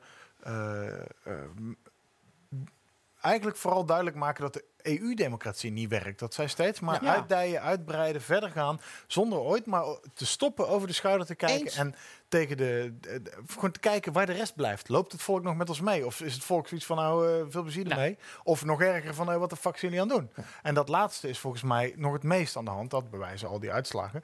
En toen hebben we dat Oekraïne-verdrag gepakt, omdat daar was MH17 gebeurd. Dat was een land waar nog een beetje focus op lag. En het ging niet om dat associatieverdrag, het ging om het handelen van de EU. Alleen de les die ik zelf geleerd heb, die we in die periode geleerd hebben, is dat op het moment dat je zoiets doet, dan heeft natuurlijk helemaal niemand het nog over het grotere plaatje wat je eigenlijk neer probeert te leggen, namelijk hoe functioneel of dysfunctioneel is de Europese democratie. Maar eh, ging iedereen zich ineens focussen op dat associatieverdrag en werd er in het verlengde daarvan ook nog geroepen, ja, ze zijn daar Poetins agenda aan het uitvoeren. Maar lieve Bart, En je, dat, hebt daar, dat je, hebt, was een je hebt daar absoluut Ik was- iets neergezet. En, en, en, en dat, ben- dat, ben ik- op een bepaalde manier ook trots op wat je hebt neergezet. Je hebt daar ook daadwerkelijk wat aangetoond. En je hebt wat je net, wat net. Je hebt ook nog eens een keer gewonnen. En dat, dat, dat, dat, dat had aan alle kanten heel veel voordelen. Alleen, waar feitelijk het referendum over ging, vond ik, een- vond ik Ja. geen onderwerp. Ja. Hoewel ik maar wel dat vond, in de campagne zelf ging het eigenlijk best wel veel over Europa en de Ja. Europese democratie. En dat was weer die mediademocratie. En, en iets wat normaal gesproken, want eh, er is wel een zeker punt gemaakt dat iets wat normaal gesproken in totale stilte alleen op een soort diplomatiek, Europees, politiek, bureaucratisch level gebeurt, werd nu ineens inzichtelijk voor een veel groter publiek. Eens, wel dachten van wat zijn we eigenlijk aan het doen in een land waar olie- en gasbelangen zijn en waar Amerika een bepaalde rol speelt en waar een Nederlands En Rusland. is neergeschoten en waar Rusland zich mee bemoeit en waar, waar, waar je ook kon zien dat de EU eigenlijk de Russische beer uit zijn winterslaap aan het prikken was om vervolgens te roepen dat de Russische beer een gevaar was voor de EU. Dat is een beetje een kip-ei verhaal. Ik zal die discussie Hm, niet nu helemaal voeren, want je kan kiezen aan welke kant je wil staan. Maar eh, er werd wel iets inzichtelijk gemaakt wat anders volstrekt onzichtbaar bleef. En dan nog kan ik ook toegeven dat dat onderwerp inderdaad Nee, niet eens. het meest ideale onderwerp is voor een referendum. Maar, beste Bart, zeg ik er nog even bij om een laatste veer in je prachtige achterste te steken. Je hebt daarmee ook eh, eh, eh, iets moois blootgelegd. Hoe ging de elite, en daar bedoel ik dan de politiek eventjes mee, om met En de uitslag? en de media. en de media. En dat was wel tamelijk briljant om te zien. Die niet wisten Nou ja, hoe ze daarmee in om moesten gaan. wij zaten eigenlijk een soort van onwetend en tegelijkertijd ook vanuit die, die, die prachtige onderbuik van geen stijl toch wel een beetje aanvoelend hoe het zit, lagen wij net iets voor op het Brexit-referendum en ook net iets voor op de verkiezing van Trump. Maar wel in dezelfde lijn van. Het, het ligt in, de, in het verlengde van die, van die Nederlands-Brits-Amerikaanse onderbuik, om het maar even zo'n Absoluut, sprongetje te maken. We gaan Nigel Farage heeft nog eh, gesproken op ons eh, tijdens onze campagne, twee dagen voor het referendum. En eh, wij Je waren gaat op me niet vertellen dat jij Trump mogelijk hebt gemaakt, hè? Ja, nou ja, zonder geen stel geen Trump, zeggen we altijd maar. eh. Ja, en eh, dat was toch vier jaar saaie eh, Amerikaanse politiek Ja, wij geworden, houden van een En, beetje reuring. Wij ja, dachten, ja. die oranje aap die moet gewoon even vier jaar in dat kantoor gaan zitten, kijken wat er gebeurt. Ik zag is zelfs dat, Nou, dat heet die, wakker eh, eh, eh, Gordon eh, is tegenwoordig en van de vrouwenliefde ook. Weet je, dus die Oh, steekt hem ook Hoe gewoon in de je vrouw. deze sprong? Ja, en hij doet Trump na. ik, oh. ik, ben een, eh, ik ben een held in sprongetjes. Maar als je me af en toe laat uitpraten, Bart. Nee, liever niet. Lieve schatten, want de tijd vliegt. We zijn nu Oh. alweer toe aan het mooiste onderdeel van de avond. De reaguurdersvragen, lieve mensen. Daar komt hij. Van Luid We zijn amper begonnen over het referendum. Nee, Bart, denk jij? Omdat je, voor jou een... Hadden we een, dit boek al genoemd? Ja, ja, ja, hadden we ook al. Omdat als jij, jij denkt dat als je ergens eh, 30 minuten over praat, dat je er maar 5 minuten over gepraat hebt. Maar dat geeft niet. We gaan naar de reaguurdersvraag. Maar dat is wat Ronald de hele avond al probeert uit te leggen. Dat dat soort dingen dus juist die 30 minuten nodig hebben. En dan waarschijnlijk nog eens 30 minuten. Maar dat de media alles terug probeert te knippen tot maximaal 5. En dat is al Hey, lang wij knippen niet, hè? Wij knippen niet. En hij komt vanzelf nog een keer terug. Want nu komen de reaguurdersvragen. Ja, want als Luid, je uit de nee, kamer bent, dan moet je nog een keer terugkomen. En dan mag je sommige vragen... Dan mag ik ze stellen. ja, ja, zo. Nou, jij mag ook nog een keer terugkomen. Goed. Zo, zijn we Jij, er? jij Kan niet ik? meer als je zo gaat beginnen. We gaan niet met dingen gooien, Tom. Nee, nee, nee, ik wou er gewoon mee slaan. Je lijkt wel een communist. Ja, nou ja, nee, echt. Wist jij dat wij, weet je wat wij hebben in Utrecht? Oh. We hebben, eh, dat zou jou eh, als muziek in de oren klinken, een, een standbeeld van Che Guevara. Kijk. Ja, Hoppatee. en toen vroegen ze En dus... van Nijntje. Ja, van Nijntje ook. Ja, dat is ongeveer gelijk. Maar eh, eh, toen vroegen ze dus aan die kunstenaar... van ja, waarom heb je nou een beeld van Che Guevara gemaakt? Want dat vond niet iedereen even leuk, zou natuurlijk, want dat was natuurlijk een smerige homohater. Maar eh, toen zei die kunstenaar... nee, dat is niet Che Guevara. Dit is een standbeeld van een acteur die Che Guevara speelt. Dat vind ik een goed politiek antwoord. Goed. Mogen we nu naar de reaguurders vragen, Bart? Van mij wel, Tom. Wat Vraag- je tegen? Jij? Luid tinken. Vraag voor Ronald Vraag. Voor chips, nootjes, bier. Het geen stijl. Het Bart Nijman. Ik word niet gementiond, want ik zit niet op Twitter. Hoe kan het dat met een SP'er wel een leuk en goed gesprek te houden is over verschil in ideologie, maar met een GroenLinkser of D66er minder? Terwijl de SP ook uit de commiehoek komt. No offense, oprechte interesse staat er tussen haakjes bij. Dus iemand die D66 is dus communist. Ja. Dat is ook een stretch. Dat weet ik niet. Oh, nou. Ik heb, wel, ik heb wel, kijk, wat altijd helpt als je met elkaar gesprek hebt, is dat je ergens voor staat. Dus ik vind het prettig om met mensen te praten die een beginsel hebben. Die uitgangs, het idee dat vrijheid vrijblijvend is. Nee, juist mensen die ergens in geworteld zijn, die kunnen ook weer met anderen ergens over praten. Dus misschien is dat een, eh, een, eh, misschien is dat een reden. Ik vind het serieus wel een hele goede vraag. Want SP'ers zijn altijd een stuk benaderbaarder. En, Ja. en zelfs, min, zelfs minder dogmatisch dan zeker GroenLinksers. Maar ook wel dan de postmoderne D66'ers. Maar als ik, in, als ik op congressen rondloop, nu met corona is dat niet, maar als ik op een congres loop van, eh, van de GroenLinks of, P van de, of GroenLinks of D66, dan zie je allemaal dezelfde mensen. En ik vind het wel leuk dat als je bij ons komt, dat je echt wel heel verschillende mensen ziet. Dan zie je, me- daar, daar kan een hoogleraar economie rondlopen, maar daar kan ook iemand uit de bouw eh, rondlopen. Maar ze roken allemaal check, toch? Eh, Ja. dat, dat wel veel, ja. Ja, ja, ja. Ja, wel veel. Allebei overigens. Dus je komt wel veel, veel mensen tegen. Ik moet ook gewoon in, in de partij, als ik ja, op avonden in afdelingen, daar zit van alles in de zaal. Er zitten heel veel verschillende mensen. Dus ja, dan, dan, dan moet je Dus ook de wel. SP is een bredere volkspartij dan eh, de media je willen doen geloven. Ja, er loopt bij ons van alles rond. Ja, ja. ja. Wat ik behalve leuke leuk. Terwijl iedereen Ehm, die bij D66 zit voor KPMG werkt. Iedereen, hè? Ja? Ja, echt allemaal. Je moet maar eens uitzoeken hoeveel Kamerleden consultant zijn geweest. Dat is schrikbarend. Ik, bij de VVD zo'n beetje allemaal. En bij D66 toch ook. Tuurlijk, maar bijna, iedereen is bijna consultant geweest. Maar eh, zijn Kamerleden ook niet een soort consultants? Nou, soms wel, ja. Nou, ik vind En- het vaak... en, eh, ik, auditors. kijk, je, bent, je hebt volksvertegenwoordigers en ik-vertegenwoordigers. En ik-vertegenwoordigers zijn Kamerleden die het podium gebruiken om zichzelf te te presenteren. Dat past bij die moderne tijd van, van, van Twitter en Facebook, waar ze zichzelf kunnen profileren. Ja. Wanneer komt Dylan Jesselros toch weer een beetje in beeld, die gewoon haar kamerpositie af en toe ook wel een beetje lijkt te gebruiken om Dylan Ja, Jesselros te... ja. Ja. En, daar, en dat mag van Kees Berghuis, omdat ze er ook nog leuk en representabel uitziet. En best een vlotte babbel heeft. Goed. Ja, en ik mag dat niet. ik, heb, nog- ik heb nog een A4'tje aan vragen hoor. Dus we Oh. gaan er even een beetje op tempo doorheen. Van eh, eh, nickname eh eh reaguurder is toch die oude, Hoeri media, Harry. de oude mediareflex van Tom. Sorry? Overal Hoeri Harry. Oh, grote Waar zit haast je nou weer doorheen te tetteren? Ik vind, het, ik vind het gewoon leuk om jou te pesten. Ja, nee, dat weet ik. Dat mag ook. Dat, mag ja, dat ook. is ook leuk. Ja, dat is ook, dat is ook absoluut heel leuk. Hoeri Harry, wat zin in neem. Rijd je in een lade af in een trabant? Mijn, vra- mijn vader was vrachtwagenchauffeur en ik heb geen rijbewijs. Nou zeg.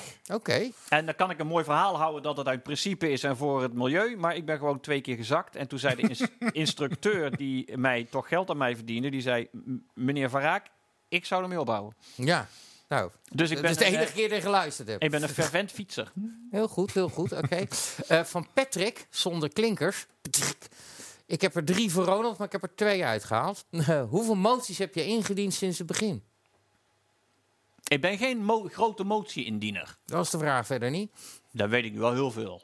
Heel veel. Ja, meer dan 100? ja. Meer dan 200? We hebben het over 16 jaar, hè? Ja hoeveel debatten heb ik nou wel niet gedaan? Ja, jij was erbij. Maar ik doe lang niet elk debat. Een mo- ik ik, ik, hebben ik, ik dien lang niet elk debat een motie. Ik ben niet een, een grote motie-indiener. En je hebt ze niet voorgedrukt klaar liggen, net als Geert Wilders, de, de Nee, want, motie van kijk, wantrouwen. vaak komen moties. Kijk, je hebt lobbyisten. En die, eh, die benaderen dan een Kamerlid. En die geven dan een pakketje met informatie. En wat je dan kan zeggen. En wat achtergrond. En een motie. En als je dan een beetje lui Kamerlid bent. Of je makkelijk laat beïnvloeden. Dan zeg je, oh dat is handig. Dan heb je je debat al voorbereid. nou, ik, mijn, mijn Kamer is een lobbyvrije zone. Ze komen er niet in. En ik praat ook niet met ze. In het begin zijn ze daar heel boos om geworden. Waren mensen gewoon echt heel boos. Gewoon diep beledigd. Maar ik, als ik een motie indien, bedenk ik het zelf. Oké. Hoeveel van je moties zijn er aangenomen? Van die, eh, die hoeveelheid die je niet meer kunt herinneren, zoveel? Eh, nou, best wat. Eentje, zal ik er eens eentje noemen? Ik ben ook woordvoerder Antillen. En ik heb ooit een motie ingediend om eh, een onderzoek te starten naar eh, de verbondenheid tussen de gokwereld en de politiek op Curaçao en Sint Maarten en Aruba. En de premier van Curaçao zit in de gevangenis. De belangrijkste politicus van Sint Maarten zit in de gevangenis. De oud-minister van Financiën zit 28 jaar in de gevangenis. Er zitten heel veel politici het is toch min of meer in een de vereiste gevangenis. om daar in de politiek te komen dat je lichtelijk crimineel bent. Maar je kan dus. Soms zijn er moties voor de buren, maar dit is een motie die echt heel veel invloed heeft gehad. En er ook voor gezorgd heeft dat een paar hele grote boeven in de gevangenis zitten. Zodat ja, de andere politici op de eilanden weer wat meer ademruimte hebben. Oké, goed. Van Twets, Twens neukkevertje. Ik verzin ze niet, hè? Dit, sta, eh, dit is eh, beste Ronald van Raak. Kunt u een succesvolle socialistische heilstaat noemen, heden schuine streep verleden, waar wij als Nederland een voorbeeld aan zouden kunnen nemen? Nee, de meeste landen die zich socialistisch noemen, daar zou ik binnen no time in de gevangenis zitten. Als je kritisch bent. En eh, ik ben ooit één keer in de DDR geweest, in 88. Toen was ik eh, wezen liften. Was- Net op tijd. Met Ja. een uh, ladeavond. Toen was ik nog, volgens mij was ik nog op de. nee, toen was ik, eh, ging met een vriend naar de DDR, eh, gingen we liften. En eh, dat was in 88. En toen ben ik binnen een half uur opgepakt door de, Nice. door de Groene Politie. Eh, dat was een bijzondere ervaring, want dat is natuurlijk een wereld die verdwenen is. Maar ik werd opgepakt, in zo'n eh, in zo'n trabant gestopt. En dat was wel grappig, omdat, ja, omdat wij erin zaten, konden er drie anderen niet meer in. Dus die, die moesten naar huis lopen. En dan kom je in zo'n DDR-gebouw. In zo'n lege kamer met een lampje. Echt zoals ja, ja. in- met, een Ja, kamer, met een tafeltje en twee stoelen. En daar hebben we heel lang gezeten. In ieder geval naar onze idee. En eh, Weet je, dat is toen hebben ze een fotorolletje eruit gehaald. Uit onze uh, foto, toen had je nog eh, fotorolletjes. En daar hebben ze lang over gedaan. En toen zijn we terug begeleid naar, eh, naar eh, West-Duitsland. Ja. En toen kwamen we onderweg, dat, dat is echt waar. Toen kwamen nog die mannen tegen die eh, terug moesten lopen. Dat heb ik nog nageslacht. Maar je, kon er geen, je kan er dus geen één noemen. Nee, maar dat, dat stemt mij vooral. Nee, maar het aardige is, kijk, wij hebben ons socialisme. Ik wil een socialisme in Nederland. Er is met die noemer, zijn er de meest vreselijke, bloedige dictaat, structuren zijn er gesticht. Ja, daar heb ik niks mee te maken. Daar wil ik niks mee Dat te maken. werft u verre van u. Nou ja, Oh, dat zijn landen waar ik binnen een half uur in de gevangenis zit. Ja, daar heb ik niks aan. Ik kan niet in een socialistisch land leven waar ik binnen een half uur in de gevangenis zit. Nee, dan is de lol er snel af, kan ik je vertellen. Ja, na een half uur. Is goed. Van eh, Mokro 070. Nee, dat is Ahmed. Is dat, is dat Ahmed? Ahmed Arab. Ja, is dat, eh, dat mag je niet vertellen. Er Ze hebben heb je niks aan geheim. Ik heb nu gewoon een reaguurdersnaam verraden. Ja. Waarom stemde Ronald Verraak, ondanks dat hij een tegenstander is, uiteindelijk toch voor de WIF? Hé, ik, eh, ik weet niet of het zo is, maar... Nee, we hebben tegen de WIF gestemd. Oké. Alleen, eh, een aantal jaar later, een, een, wij hebben tegen de WIF gestemd, Mhm. tegen de WIF, de Wet Inlichting en Veiligheidsdiensten, tegen de sleepwet. Alleen, door de kritiek, er is ook heel veel kritiek gekomen op die wet in de campagne. En op een aantal punten, kleine punten, heeft de regering gezegd, die, die kritiek respecteren we. Mhm. En daar gaan we de wet aanpassen. En toen is, de wet, is er een aanpassingswet gekomen en die heb ik gesteund, omdat het een hele kleine verbetering was. Oké. Fair enough. soms. Pluk, pluk. Niet één, maar twee. Kijk, Pluk, pluk, twee. Eh, maar dit hebben we eigenlijk al een beetje besproken. Maar welke rol speelt de media in onze democratie? En is dit een goede? Ja, nou daar heb je dus de logica van de media die botst op de logica van de parlementaire democratie. Aan de telefoon zei je, ik wil, eh, toen we een voorgesprek hadden... ik wil geen vooropgezette spelletjes. Wat bedoelde je daarmee? Ik heb vaak, niet vaak, soms heb je interviews en dan heb je journalisten die willen per se een bepaald verhaal vertellen. En dan willen ze dat jij daar een citaat bij je dat jij dat gaat vertellen. Of dat ik een bepaalde mening ergens over heb, omdat dat past in hun Hun artikel of hun ding Ja. wat ze voorbereid hebben. En dan gaan ze gewoon een hele nare uitzending maken. En dan vinden ze gewoon dat ik dat moet gaan zeggen. En als ik dat niet zeg omdat ik dat niet vind, dan, ja, dan gaan ze gewoon nare zitten doen. dan denk ja, nodig me dan niet uit. Je kan toch ook iets vertellen, dan doe het dan lekker zonder mij. De open Ja. vraag. Als je, mij, je mag mij uitnodigen, je mag mij alle vragen stellen. Alles. Dan gaat vervolgens ik over de antwoorden. En mijn enige eis is dat je geïnteresseerd bent. Want waarom zou je me uitnodigen als je niet geïnteresseerd bent? Nee, maar dat is een beetje het dingetje. Je ziet het bijvoorbeeld ook bij documentaires, maar je ziet het inderdaad ook in, in, in reportages. Dat je hebt eh, eh, verschillende manieren om erin te fietsen. Je hebt de Sunny Bergman manier. Ik wil aantonen dat Zwarte Piet racisme is. Dus ik ga anderhalf uur achter elkaar plakken van alleen maar mensen die mijn verhaal bevestigen. Je kan er ook instappen en zeggen, ik wil kijken of iets zo is. En daardoor een aantal open vragen stellen, waardoor ik uiteindelijk het eind de kijker laat beslissen waar Ja, hij het mee eens is. En waarom dat, daar vinden- zit een groot verschil in. Waarom vinden mensen dat, ze, dat het racistisch is? Waarom vinden mensen het zo leuk om Zwarte Piet te spelen? Nou, dat zijn twee dingen. Dat zijn twee interessante perspectieven. En als je die bij elkaar kan brengen, weet ik zeker dat je een leuke discussie hebt. Dat denk ik ook. We gaan naar Maar, Nuuk. eh, Op dit specifieke onderwerp denk ik dat al een tijdje niet meer. Maar nee, dit is ik fysiek. snap je punt. Dit is fysiek, ja. Ik, ehm, eh, Nuuk vraagt, eh, eh, Nuuk met een N van Nico. Ik zou graag eens een degelijk betoog willen horen waarom de SP niet samengaat met GroenLinks en PvdA. Ik kan hele goede redenen bedenken hoor, maar ik wil het wel eens hardop gezegd horen van een SP'er die inderdaad een prima parlementariër is. Kijk. Complimentje nog even erbij. Nou, er wordt heel veel geluld over linkse samenwerking. Maar je hoort nooit, nooit, nooit, nooit, nooit iemand over rechtse samenwerking. Waarom? ja. Rechtse partijen werken gewoon samen, als dat in hun belang is. Ik vind dat linkse partijen, ik wil met elke partij samenwerken als dat in ons belang is. Ik wil ook met linkse partijen samenwerken als dat in ons belang is. Maar elke seconde dat er gesproken wordt over linkse samenwerking, wordt er niet samengewerkt. Is een rechtse partij misschien wat pragmatischer en zijn de meeste linkse partijen op jullie misschien na wat ideologischer? En zijn jullie aan de linkerkant de meest pragmatische die ertussen zit? Goeie vraag, Tom. Wij zijn ideologisch, maar in onze ideologie ook weer heel praktisch. Of pragmatisch? Ja, kijk, als we iets kunnen bereiken, als ik iets kan bereiken, ga ik iets proberen te bereiken. Waarom zou je het niet doen? Klopt het een beetje dat D66 links GroenLinks links meer ideologisch is? Nee, Dan helemaal jullie? niet. Nee? Nee, dat, zijn, dat is surfplankliberalisme. Eh, maar Ja, zijn- links, links is wel een stuk drammeriger dan rechts. Ja. Ik denk dat rechts een, eerder een laissez-faire eh, hanteert. Ook ten opzichte van elkaar dan links. Links Nou, is wat, toch misschien een beetje- ook, wat misschien ook is, kijk, wij gaan heel erg uit in onze analyse van sociaal-economisch perspectief. En minder van het cultureel perspectief. Eh, dus eh, als het gaat om eh, roken. Dan zijn we minder voor dat we eh, mensen, eh, grote campagnes, maar gewoon zorg dat die sigaretten uit de winkel verdwijnen. Productiekant aanpakken, meer dan consumptiekant, om maar eens iets te noemen. Sociaal-economische analyse. En eh, op rechts heb je ook veel mensen die vanuit de andere kant ook een sociaal-economische analyse maken. En daar vind je elkaar veel makkelijker op dan in al- allerlei culturele eh, tegenstellingen. Maar jij zou dus eerder liever de productie van sigaretten verbieden dan het volk ontmoedigen om te roken. Nee, kijk, er wordt bij, bij sigaretten wordt de zaak gewoon bedrogen. Ja, Ja, daar worden, spullen, daar worden dingen in gestopt die gewoon extra verslavend zijn. Er wordt, eh, allerlei testen die worden omzeild. Eens, Ja, eens. dus dan moet je dus dat, als je dat regelt, dan moet je daar bij die productiekant zijn. Maar lekker dat is, joh. Nee, Tom. Oh. Ik, ik ga maandag weer proberen te stoppen. Luister goed naar het volgende wat ik u eh, zeg. Zij die zo opgeven van hun eigen cosmopolitisme koesteren vaak een abstracte solidariteit met mensen in Afrika of Afghanistan. Maar hebben een angst voor mensen en hun opvattingen uit de achterstandswijk een paar straten verderop. Wie heeft dit gezegd? Dat kan ik wel eens bij zijn. Dat was jij, ja, in je eigen boek. Op zoek naar vrijheid en filosoof in de politiek. Ja. Sta je er nog achter ook? Klopt het? Wat Ja, bedoelde is- je ermee? Nou, dat, dat solidariteit moet niet alleen moreel zijn. Dat je je moreel solidair voelt met de hele wereld.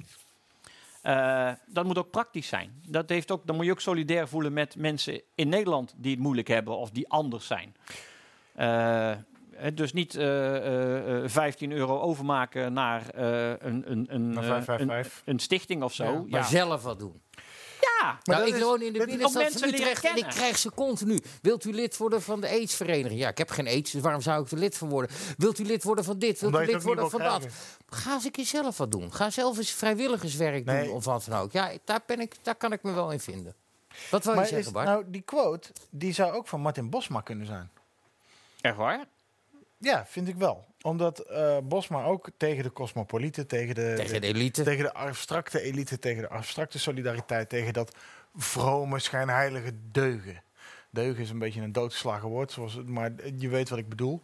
Bosma zou dit ook gezegd kunnen hebben. En ik denk dat Bosma dit namelijk ook denkt. En eh, als ik dit wil omdraaien naar een vraag. eh, ik denk dat Bosma inherent iets minder geeft dan mensen in Afrika en Afghanistan. Eh, heb jij wel een bepaald, voel jij wel de solidariteit met de rest van de wereld? Of met, de, met het, het lijden van de mensheid? Of met de, de struggles van de Ja, mensheid? dit socialisme, dat is altijd internationaal. Dus dat is, ik, ben, ik, soli, ik voel me solidair met mensen in de hele wereld. Maar tegelijkertijd zeg je dat, dat er te veel mensen in dit land zijn die zo met zichzelf bezig zijn dat, ze hun, dat zij hun betrokkenheid bij mensen in Afrika en Afghanistan te veel veinzen. Je zou, waar Bosma zou zeggen, eh, fuck mensen in Afrika en Afghanistan, laten we eerst voor onze eigen mensen zorgen, zeg jij, als je dweept met mensen in Afrika en Afghanistan, zorg dan ook dat je het meent. Is dat, is, leg ik het zo goed uit? en, En dat je ook maak er niet een soort eigen voor, eh, maak er niet een soort morele verhevenheid van. Juist, ja. En terwijl Maar er dat verder niks gebeurt. zeggen, Terwijl ik. er verder niks gebeurt. Ja, maar ik ben voor eerlijke handelsverdragen, voor betere handelsverdragen. Ik ben voor andere economische verhoudingen. Ja, Bosma is vooral tegen de NPO. Ja, ja. En, en, tegen, en- en, Overigens, waar ik voor de, overigens volstrekt mee eens ben. voor de blanke boeren. Oké, Ja. moet je opletten wat er nu gebeurt, Ronald. Dit is een gevaarlijk moment. Beste Bart, heb je nog iets wat je wil vragen? Je kan het nu nog, daarna Ik had er een, maar ik ben hem kwijt. dan laat hem liggen. Ik hoor ze. Kijk me nou niet te lang aan, want dan verzin ik iets Nee, anders. precies. Beste Ronald, we zijn aan het eind van de avond gekomen. Dan is de vraag altijd: heeft u het gevoel gehad dat u alles heeft kunnen zeggen, of wilt u nog wat Hij gaat op kwijt? het einde van de avond altijd weer voelvailleren. Ja. Ja, Nee. het verschilt hoeveel Vragen worden gesteld door jullie. Ik, ga, ik vind het prima. Ik heb het reuze naar mijn zin gehad. Oh, daar ben ik vond blij het heel gezellig. Ja, dat is ook fijn. vond de vraag ook leuk. Ja, ik heb nog wel één vraag. Ja? Wat ga je nou straks doen? Ja, dat weet ik nog niet. Ga je even niks doen? Even sabbatical? Nee, ik ga iets doen. Ga je eh, op de, aan de achtergrond van SP wat doen? Ga je jongens begeleiden, nieuwe mensen? Dat lijkt me leuk, sowieso. Eh, ik weet niet wat ik ga doen. Ik ga proberen zo snel mogelijk aan de slag te gaan. Maar wat het precies is, als ik dat nu al te veel mee bezig ga, dan kan ik nu mijn werk niet meer doen. Dus Nee, dan ga ik, ik ga dat echt doen. Ik ga dat snel doen. Eh, Maar- Ik denk daarover na. Maar ik heb nog geen concrete plannen. Zien we je nog een keer als je gestopt bent straks? Blijf je een beetje in beeld? Wa- Ja, ik blijf of, wel gewoon word je een gezinsman? Want ik kan me voorstellen dat ze thuis bij zichzelf... Er liggen hier nog wat klusjes eh, die de afgelopen 16 jaar niet heb kunnen doen vanwege je drukke kamerwerk. Nou, als Priti nu kijkt, valt ze van het lachen van de bank. Priti, mijn vrouw. Wat een mooie naam. ja, die komt uit India. oh, wat Een. Indiase vrouw. Je nou, laat maar. Dus die valt van de stoel van het lachen. Die laat mij absoluut geen klusjes doen in huis. Nee, Nee. wat een goede vrouw. Ja, dat zou, dat zou impliceren dat ze ze zelf wel zou doen. Het is- hey, ik ben één keer bij je thuis, eh, zag er keurig uit. Mag, ik- mag ik één... Ik, je Nou, weet hoe ga het je gaat, gang. Tom. Het, Ik eh, weet er altijd nog eentje te verzinnen. Tom vraagt, heb je het gevoel gehad dat je vanavond alles hebt kunnen zeggen? Ik wil hem uitrekken naar die 16 jaar. Heb je het gevoel dat je in de Kamer wel je hebt kunnen doen wat je daar wilde doen? Ik wil het werk is nooit af en zo, dat soort clichés. Maar heb je het gevoel dat je in ieder geval wel iets bereikt hebt, dat het nut gehad heeft? Dat het zowel voor jezelf voldoening heeft gegeven, als dat het iets bijgedragen heeft aan onze prachtige parlementaire democratie? Het is elke dag, en dat meen ik echt, het is een feest. Het is zo'n mooi beroep. Het is zo mooi. Het is echt ontzettend leuk. En je kunt als Kamerlid ook echt dingen bereiken. Alleen daar moet je soms tien jaar over doen. Maar het kan echt. Het kan echt. Je kunt echt dingen bereiken. En daar, ja, dat is gewoon ongelooflijk leuk. En dat ga ik ook vreselijk missen. Eh, maar het is zo. Want als ik nu nog vier jaar doorga, dan loop ik de kans dat de sleet erin komt. En daar wil ik voor zijn. Je hebt, je hebt mensen die te lang blijven, dat wil ik niet. Ik wil, ik wil niet eens de kans lopen dat het gebeurt. En dat is de reden dat ik stop. Stop op je hoogtepunt. Ja, Ja. Nou, dan hopen we Ja. dat je dus wel dus voor de verkiezingen die referendumwet nog door de Eerste Kamer krijgt. Want dan heb je, wel een, heb je wel een hoogtepuntje bereikt. Zou ja ik dat moet. En als dat niet lukt, moeten we 49 zetels halen. Want ik ben samen met Emiel eh, Roemer eh, lijstduwer. Jezus Die Christus. stopt als burgemeester, begreep ik. Nee, die Hij zit nu in. Alkmaar. Hij zit nu in Alkmaar. Oh, hij is nee, hij is, is, eh, voorzitter van een, een of andere commissie. Ja, Nee, maar hij doet het wel heel goed. Hij En ik-. Ik was, een, eh, was en ben een groot fan van Emiel Roemer. Maar- Oh, eh, niks. Emiel, Emiel, er waren problemen. En toen was hij nog burgemeester in. eh, hij is vervangend burgemeester. Hè? Ja, ja, Eh, nu in Alkmaar. Hij was vervangend burgemeester in, eh, in Heerlen. En ik had een gesprek met hem. Hij zei: Ja, ik moet terug naar, ik moet terug naar Heerlen. Ik zeg: Waar moet je zo laat nog in Heerlen? Ja, ik moet nog wat voetballen met wat jongens eh, in de buurt. Dus die had hij afgesproken. Er waren jongens, er was, waren problemen blijkbaar. En eh, ja, die ging, Ik ging vond- s'avonds mee voetballen. Los van dat hij een aantal fouten heeft gemaakt... en dat hij ook in de campagnes te hoog gepiekt had... vond ik dat hij het over het algemeen goed gedaan heeft. Hij heeft de partij stabiel gehouden, had een bepaalde vorm van menselijkheid. Ik had ook het idee dat er rust in de fractie was. Ja, klopt. Klopt dat? Niet Ja. in het partijbestuur. Maar Nee, is nee, nee. Tijdens konden ze zijn bloed wel drinken, want dat was veel te lief. Ik, Ik ik, heb- ik denk dat het een betere burgemeester dan partijleider is. Laten we het zo zeggen. Nou, het was de eerste bu- eh, SP-burgemeester. Ik heb een, shirt, een, een trui voor je. We gaan de, warm, eh, eh, de, de, de donkere dagen in. En we hebben er dit keer opgezet mildheid en banaan. Nou, dat is, eh dat kun je eh, eh, poëtisch, zullen we maar Ja, nee, die past wel bij de filosoof van Raak. Lieve mensen, mocht u ook zo'n leuk shirt hebben, willen hebben... dan kunt u dat krijgen door geld over te maken... als u naar de website gaat www.stijloos.tv. Er staan allemaal hartstikke leuke shirtjes op... en moks en paperclips en niet-machines en alles. Oh ja, dit boek kunt u ook krijgen. Ik hou hem lekker bij me. Hartelijk dank. Ik heb weer een gratis boek. En jij een trui. Fijn dat je er was, Ronald. Dankjewel. Dank voor je open gesprek. Dankjewel. We zien elkaar de komende maanden nog wel, ook Ja. tijdens de campagnes. Ja. En ik hoop daarna eigenlijk ook nog wel. eh, fijn politicus, dankjewel. Bart, ook bedankt.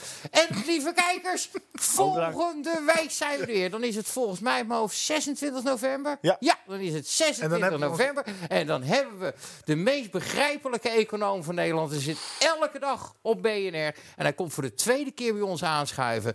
We gaan dan anderhalf uur over politiek, of nee, over- over economie praten. Dames en heren, volgende week om 9 uur chips, nootjes, bier met Kees de Kort. Doei!